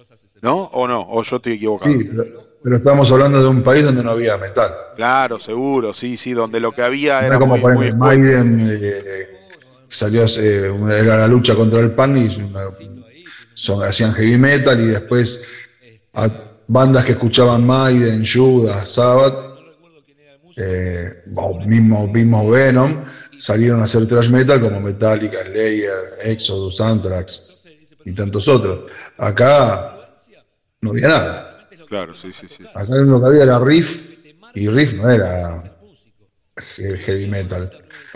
Tenía la, la- agarró la, la- la imagen, todo eso, pero no. no era, era un hard rock, un rock pesado, muy bueno. No estoy hablando nada mal de, de Riff, ¿viste? Eran dos bandas que sí podían hacer un show de heavy metal, eran Riff y, y B8. Pero B8 hizo algo que. Vos pensás que acá no había, no había. Hablaban de heavy, hablaban de Riff, y de repente salieron estos cuatro energúmenos hacer eso, con esos sonidos esa imagen que tenía. Y bueno, ¿viste? qué sé yo, yo no estoy tan alejado de lo que dice Beto y, y Burrowell sobre lo del trash. Para mí están bastante, bastante acertados. Lo trajo a la Argentina. Bueno, eh, tengo al 9, eh, tengo cómo veían los músicos argentinos a Espósito, a Espósito, eh, Ah, el batero. A ver, salían, digo, porque son muy recordadas las peleas que tenían con los hippies, con el público por ahí de otras bandas. Pero el resto de los músicos, salvo Papo que los bancaba con riff y ¿cómo demás. los veían los- el resto de los En lo músicos personal, argentinos Papo y y Espósito, cómo lo veían? el reloj, por ejemplo, era tipo que también en- enseguida, viste, hicimos Willy una química, claro, con Espósito, motor Espósito. con- con el- si yo soy batero, creo que Juancito ahí tiene una influencia absoluta. Este, el otro día veía un, un reel en, en Instagram, no recuerdo quién era el músico que suponete que te diga el de Anthrax. Y empezó a nombrar sus influencias y nombraba a tipos de soul, nombraba a tipos. Entonces dice, pero no toca nada de eso. Le digo, pero tu influencia no necesariamente es lo que después vas a tocar. Exacto. Tu influencia es el tipo que te marca y te dice, vos vas a ser músico. Y yo lo vi a Juancita arriba en el escenario y dije, yo voy a ser baterista, boludo. Bueno, pero me están hablando de los que sí los querían. eh, eh, el Sí, del reloj, Papo. sí, pero, Day, eh, Willy Quiroga. pero el resto del rock argentino. el resto nos detestaba. Pasa que y no lo también- hacían sentir. Gustavo, Bueno, eh, evidentemente, claro, y sí, porque iban contestatarios con el resto de lo que era el rock en la Argentina. Seguramente eh, eh, no le caían bien a Cerú Girán, a Spinetta, a Charlie García, porque incluso eran este, tipos que iban eh, con, con lo más duro, con lo más, este, eh, con la realidad de frente, la más, la más dura, digamos. Y te la ponían de frente y no le pegaban mucha vuelta mm, poética eh, difícil de entender. Era eh, te cae como te cae, la ficha es así. No, no es, no hay mucha más vuelta que eso. Por eso el resto de los músicos por ahí no lo, porque no los querían, porque no los entendían. Me, me da la impresión, no entendían, no entendían este el, el hecho No de entendían la actitud, el sonido, el la levantamiento. música, la- las letras, no entendían nada. Eh, B8 salió y era, era, era algo que no, no, no, no existía. No existía. Y a veces uno te, te pones a hablar y todo dice, eh, viste, como te pones, ay, me hablar del B8. Pero no, es, uno habla, yo soy defensor Acérrimo porque es una banda que me marcó toda, toda la vida y yo los escucho hablar y, y yo soy de acá del barrio, y, del barrio de B8, ¿no? Claro. Tengo la suerte de haber visto, no, no me lo crucé nunca, Iorio, no, no- voy a mentir, acá en el barrio. Pero sí me lo crucé un millón y medio de veces a, a civiles. Y esa zanela que nombran, y yo lo vi once mil veces con esa moto. Y lo vi corriendo, y lo vi corriendo al lado como se hace para que arranque, ¿viste? Claro, sí. que van corriendo. Y, y sí, porque era una, un garón para la moto esa. Pero bueno, ¿viste? Bueno, muy A mí bien. es una banda que me marcó en todo sentido. Musicalmente y estéticamente y en las letras también. Todo. Chunque, acá tengo la parte que usted más quería detallar sobre esto y sobre la opinión que tenían Robeck y, y, y. A ver, vamos. a ver, a ver, escuchemos, escuchemos. Eh, adueñamos a veces y estos no, estos tipos son. También nosotros nos, nos adueñamos un poco de la calle. Claro, ¿Viste? éramos dueños de la calle, eso Claro, fue lo que le dije. que hoy la perdimos. Éramos la expresión de la calle. Claro. Y creo que heavy metal siempre digo lo mismo, tenía algo que lo está perdiendo a pasos agigantados y que lo tiene que recuperar, que es que la, era la música privativa de las clases trabajadoras. Ah, Y hoy la música privativa de la clase trabajadora es la cumbia. es la cumbia, el reggaetón y. Este, entonces, Y el mensaje ahí es otro, se ¿eh? perdió, ni que hablar. Que se perdió, se perdió y se fue para otro lado, se fue para ese lado, saldrán esos referentes que van a ser referentes, no guste o no nos guste, van a ser referentes, porque son referentes de la cultura actual. Después, si me gusta o no, es otro tema. Pero tenemos que recuperar eso, que las clases trabajadoras escuchen heavy metal. Y ahora, cuando B8 explota, porque decís una banda destinada a separarse, todos generan otras cosas. O sea, ahí empezaron a. a- cada uno tuvo.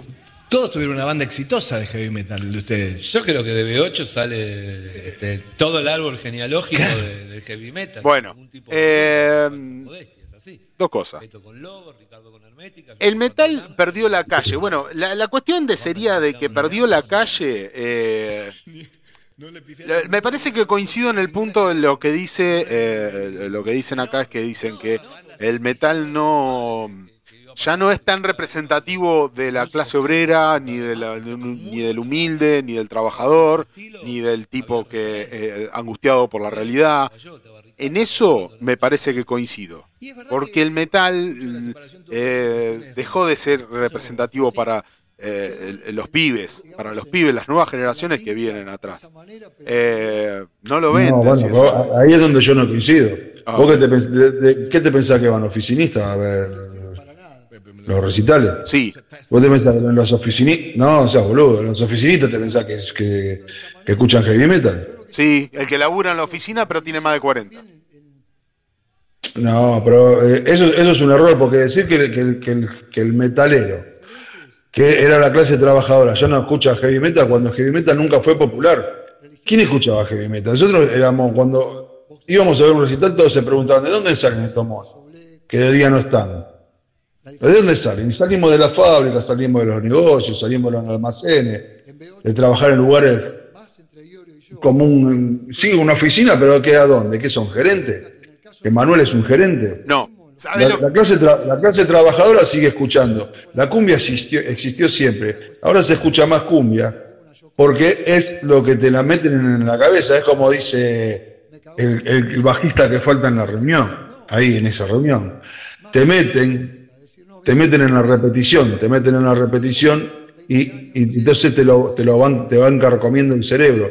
No suena en la radio eh, música de, ni, ni hoy, ¿no? Música de B8, no pones la rock and pop y te pasa Against, Vida o, o tantas otras bandas. No te pasan metal en las radios, te pasan lo que tienen que, lo que les conviene a ellos. Yo no creo que la clase que trabaja, no somos los, que manejamos el país los que vamos a ver a las bandas de metal. Andá a ver, un festival, andá a ver cuando toca Patada en la Piña, No Morir de Rodillas o cualquier otra banda heavy que está saliendo de abajo o hardcore. A ver, ¿de dónde vienen los pibes? O porque otra vez tenemos que cambiar los horarios porque tenemos que laburar al otro día. La clase trabajadora sigue estando. Ahí está la cosa. Pasa que la cumbia, está, la cumbia o el reggaetón está metido en otro, en otro sector que no es la clase trabajadora. Yo ahí no estoy para nada de acuerdo. Para nada. Sí, eh, lo que pasa que me parece que el, que el, género se ayornó. Se ayornó y se puso más de moda. Más de, Son otros Más de moda. Salió de 8.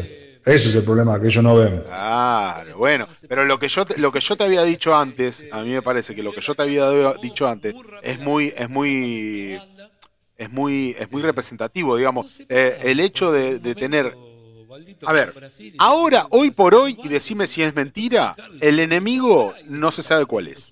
Digamos, el enemigo está diluido entre muchas cuestiones y antes vos sabías cuál era.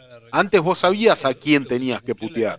Hoy por hoy hay tantas idas y vueltas y esto del invento fabuloso, fabulantástico de los medios, de la grieta y yo qué sé, eh, le- les ha metido a la gente en general, hablo del público todo, eh, esta cuestión de no saber quién es el enemigo, a quién tenemos que putear realmente. Porque vos te encontrás en la calle, te encontrás, en- y, y la, y la- y la opinión general de la gente, de gente que no- ya no putea al político y, y al político todo, sino que como sectorizado, ¿viste? Eh, el que putea a la derecha, el que putea al pro, al kirchnerismo, al, ¿viste? Y eh, se diluye en eso y como que y, lo lograron, lograron de que el enemigo no esté eh, visualizado profundamente. Que el milico, que el- que el político y que el sistema represivo no sea el enemigo. Por eso, Patada en la Piña, que vos la nombraba, es una banda que intenta visualizarte al enemigo.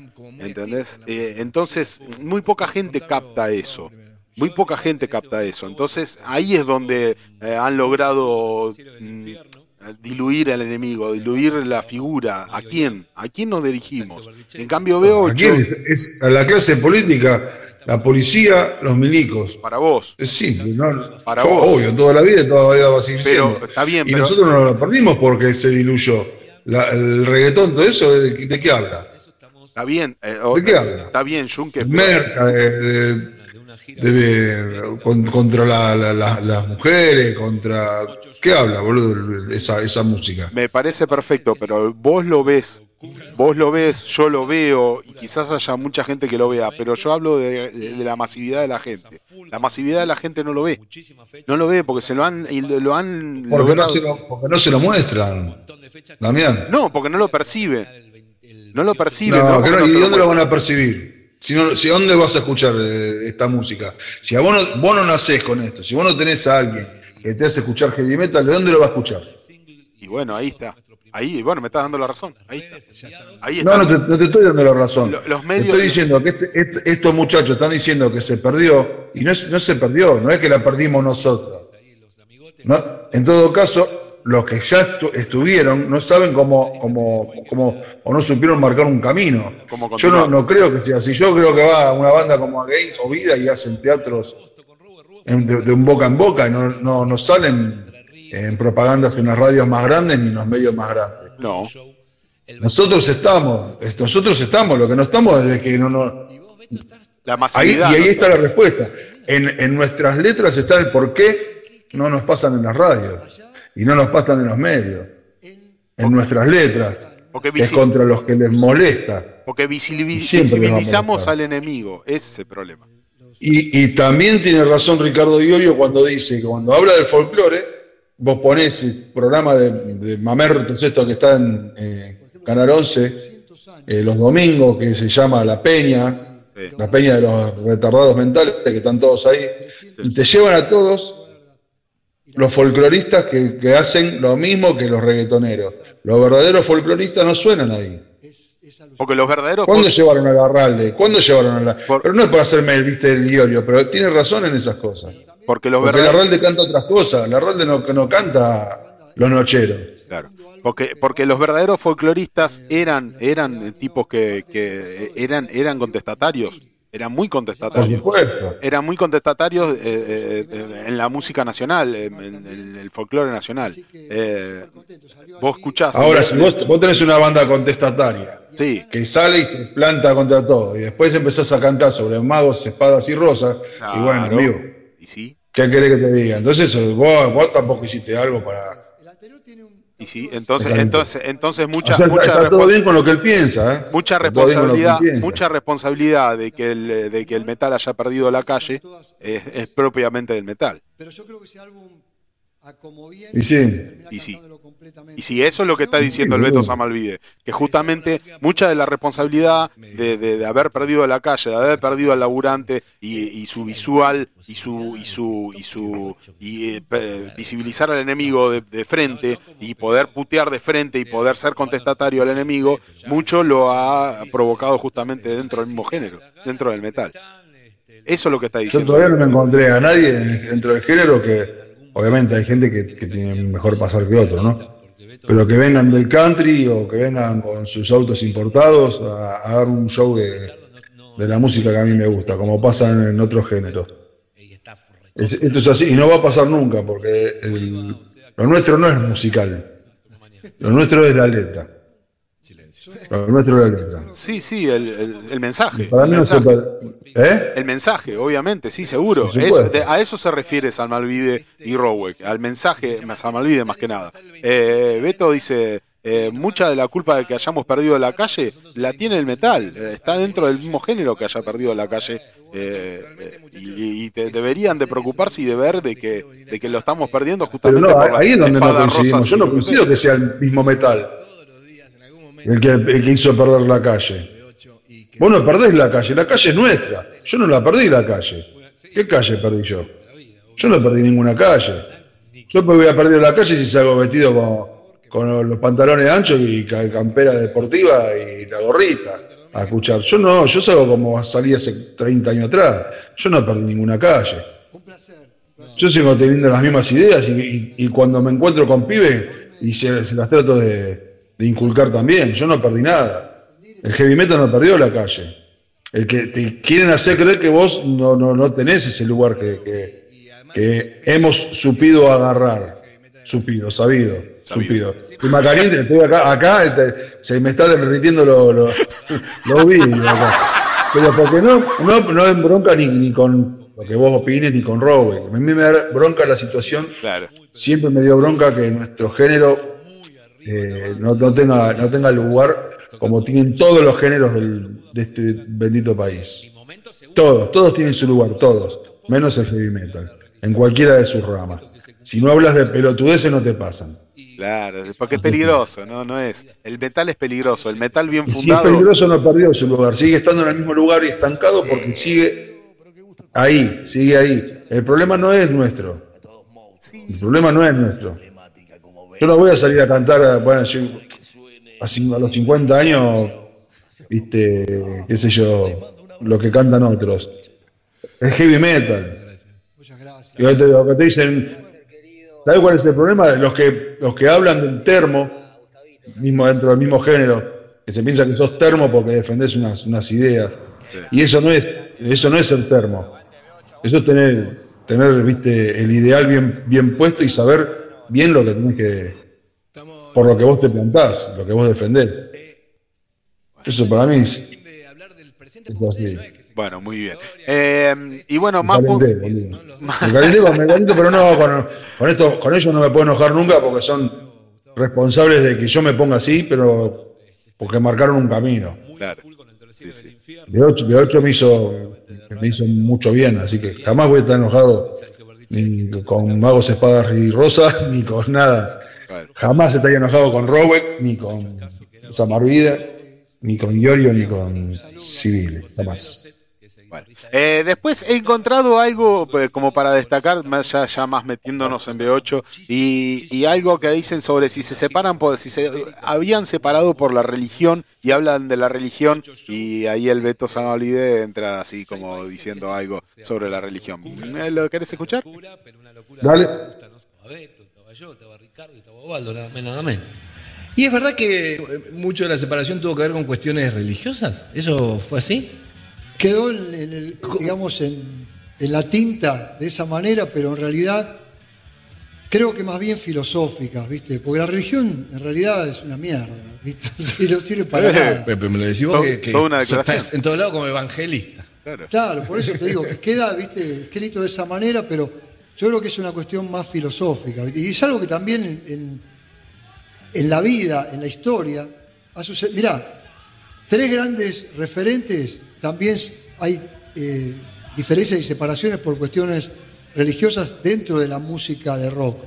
Box Day, ¿viste? La diferencia entre Soblé con Quiroga, las diferencias en el reloj entre Gardi con Fresa. Bueno, eh, después sí nombra, nombra otros casos que por ahí eh, dan, dan más emblemáticos también a, a las diferencias religiosas. Pero dijo algo importante, la religión es una mierda. Qué raro, porque él eh, es sumamente religioso y las últimas, la- el último disco eh, hace de- va, va a su religión, a su, a su religión este, evangelista eh, de manera profunda, ¿no? Junque, los últimos, el último disco de 8 eh, lo que fue el último disco de B8 es mucha letra muy evangelista, ¿o no?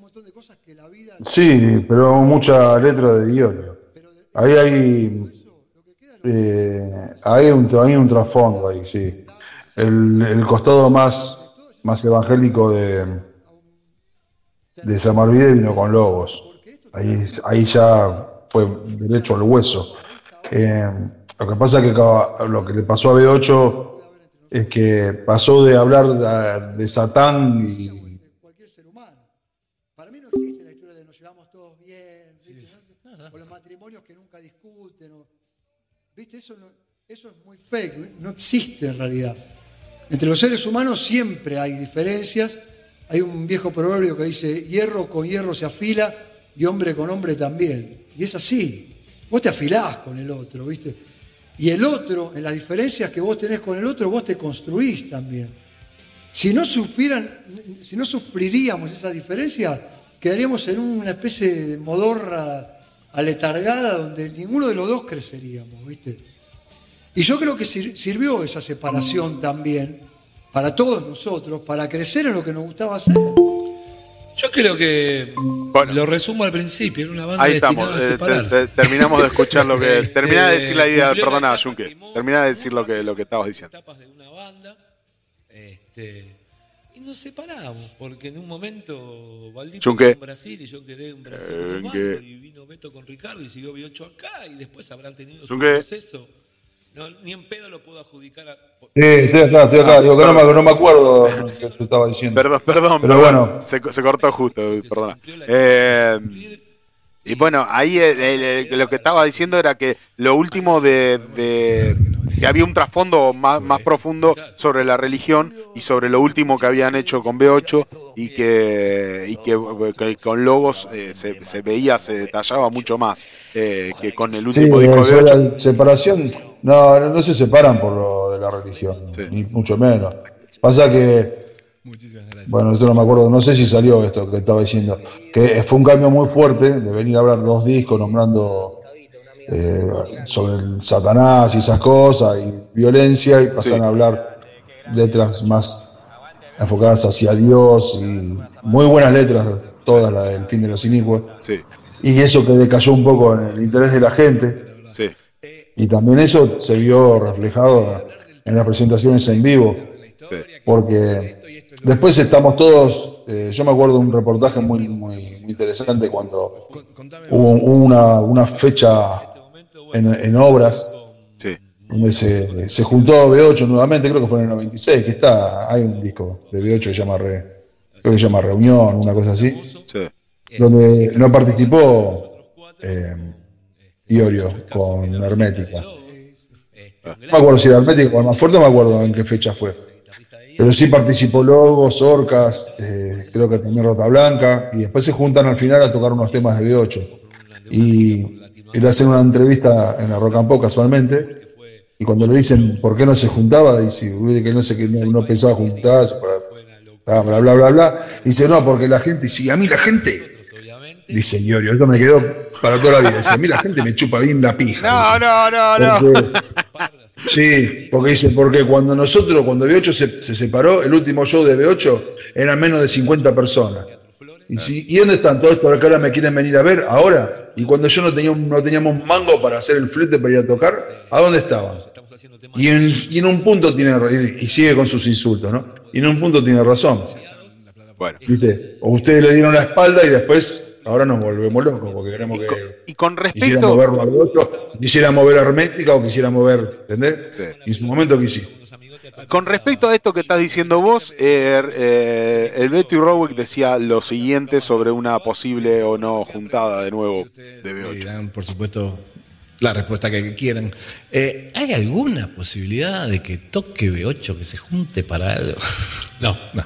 No, no como. Primero, o sea, Osvaldo no está. No, ya sé, pero Ya- bueno, ya hay, eso un, no- hay un no hay- baterista, hay un cantante, hay No, un no, bajista. mirá, las ganas siempre están, este, el deseo está. eh, tranquilamente puede suceder en algún momento, pero se tienen que alinear muchísimo los planetas, porque Beto está con Primal a full, yo estoy a full con Entre el cielo y el infierno. Este, Ricardo, no, no, en lo personal no tengo contacto, contacto. ¿entendés? y está recontra full con Iorio saliendo con una banda nueva, o sea que... Toca realmente- Ah, toca mañana. ¿Lo van a ir a ver? Silencio. Yo no, Bueno, yo no creo. No, no, yo tampoco, yo es un hecho, yo ensayo mañana. Silencio. Pero realmente lo que se lleva toda la atención es esto. Bueno, eh, o sea que nada, eh, para los fanáticos que por ahí este, estaban esperando a ver, eh, no, Junque, vos tenías razón, no se van a gustar.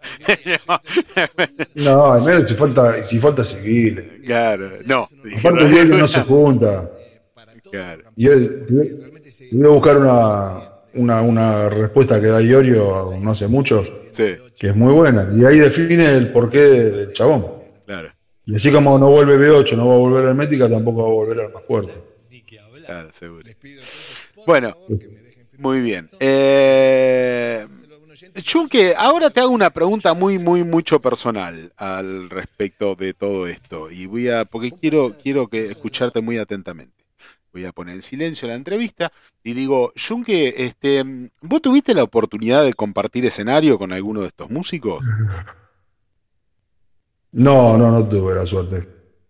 La verdad que no, los vi a todos en vivo, a todos en distintas agrupaciones, también a B8, ¿no? Y B8, Hermética, Almafuerte, eh, Lobos, Orcas, eh, Rota Blanca. Sí, señores, vi a Rota Blanca. Con Saul Blanc y, y vi, la, vi la presentación de Magos, Espadas y Rosas, sí. Ah, Ah, no lo sabías. ¿eh? Ah, sí, sí la conté cuando le pegaban los pies a, arriba. sí, sí. Sos un maldito. No, no tuve, no tuve la suerte. no. Bueno, muy bien. Che, ¿y con quién te gustaría que Santa Magna comparta escenario? ¿Vos o Santa Magna, tu banda? Este, ¿Y con quién te gustaría que comparta escenario?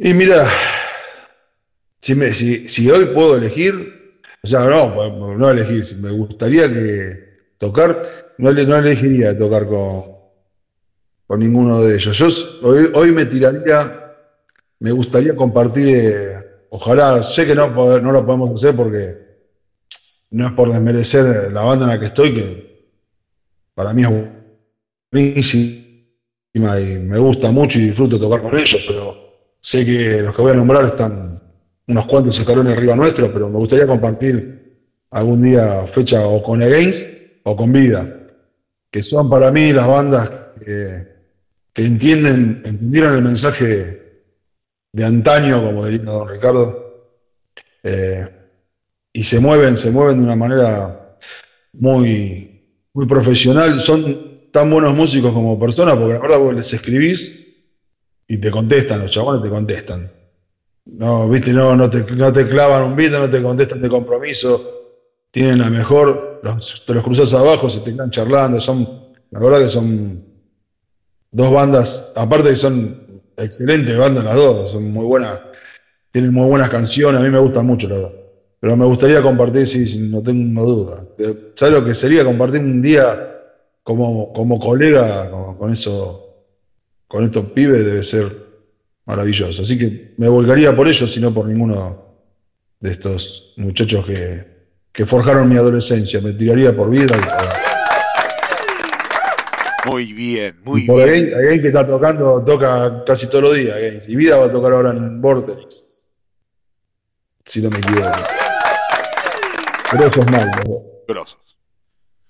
Bueno, muy bien, don Junque. eh, ¿Qué nos quedó en el tintero? Tengo acá tres joyitas de, Sí, pero eso- instalación.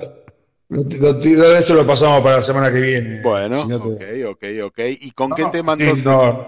Sí, Y mientras, mientras charlamos, sí, mientras charlamos, te voy a, te voy a decir lo siguiente. Sí. Ahora mientras esperás un medio segundo. sí, Que nos vamos a despedir con un tema que lo quiero pasar, eh, se lo quiero dedicar al conductor, que se llama Pedazo de hijo de puta.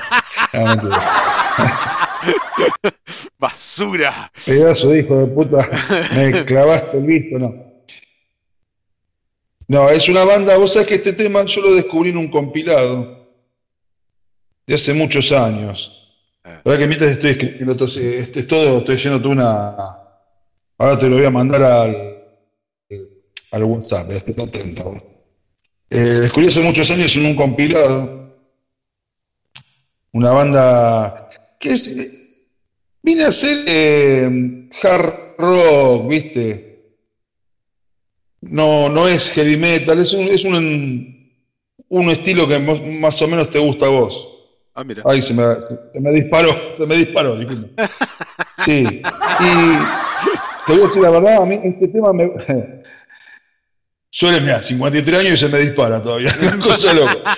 Eh, Bueno, muy bien. Eh, ¿Y? este tema me gusta, me gusta mucho. Ahí está viajando, querido, Ahí está viajando. querido monstruo. Ahí Eh, pero está viajando. Decímelo, decímelo, decímelo. Ahí viajó, ahí llegó y ahí lo viste. Ahí llegó. La banda se llama. El nombre de la banda, cuando lo vi dije, esta banda me pregunta, no, se llama Seduce, se llama Seduce. Y yo dije, ¿cuál es este nombre? Amigo, amigo, esto es un error. Pero el tema es un temazo. Yo creo que vamos a coincidir en eso cuando termines de escuchar. Eh, la banda está en actividad, lo último que, que está registrado desde el 2012, pero se separan, se juntan, se separan, se juntan. Y la perlita es que el baterista fue baterista de Halloween un breve lapso, el año 83. Así que ese es el point que te dejo. Y con este yo es el tema que yo te recomiendo que le guste el hard rock. Acá no van a encontrar un hard rock, van a encontrar algo bastante potente, pero no es eh, el, el estilo general del grupo, es algo más, más hard rockero. Pero está, está bueno, es un trío, está muy bueno. Así que yo le diría que con esto, si te parece, me vaya a dormir, me verás. Sí, te libera. Vamos todos a dormir, aguanta, aguanta que, que hace frío. Sí, sí, sí, yo te, te- te- te espero porque esto te lo iba a pasar antes y me, eh, me olvidé. Pero es un tema. Salió en un compilado que hace unos años, hace muchos años, hicieron una película sobre la decadencia, se llama así, Decadencia del Imperio Americano, y hablaban sobre las bandas heavy, donde aparece Chris Holmes, eh, guitarrista de Was, en forma patética, haciéndonos, haciendo quedar como que, viste, como eh, que éramos todos cabeza de termo, los que estábamos en el metal. Es una película que lo único que hace es degradar al, al- al- al género. Pero hay una, hay una, hay una, un disco con temas de esta película. Hay buenos temas, están los Guns, Alice Cooper. No me acuerdo quién más. Ah, hay otra gran banda que va a sonar acá próximamente. Y, estaba este. Así que espero que les guste. Muy bien. Seduce entonces Colin. Eh, Colin de Seduce, perdón. Eh, y con este tema nos Sí, la parte que viene después del solo es genial. La base del bajo del solo es maravillosa. Y lo que viene después es muy bueno. Bueno, muy bien. Don Junque, lo dejo, lo libero, así Espero se va a descansar, así nos vamos todos a descansar. Nos vemos hasta el domingo que viene, 21 horas como siempre por www.comunidadvirreydelpino.com, la 103.3 Comunidad Virrey del Pino. Síganos en Instagram, síganos en Facebook, síganos en TikTok y en donde cuernos podamos seguir este, publicando y dando vueltas. Hoy Emanuel no estuvo, Manuel, perdón, no Emanuel, dale con Emanuel. Manuel no estuvo, estaba en la costa, ese muchacho me parece que anda eh, absorbiendo sustancias. Anda absorbiendo sustancias por la costa, así que no estuvimos en vivo por YouTube, pero siempre que podamos y siempre que Manuel esté del otro lado, vamos a estar en vivo por YouTube. Así que no se pierdan, escuchen metal, que es lo que mejor pueden hacer por sus vidas, y nos reencontramos el domingo 21 horas por www.comunidadvirreydelpino.com. Don Junque, hasta el domingo que viene. Adiós.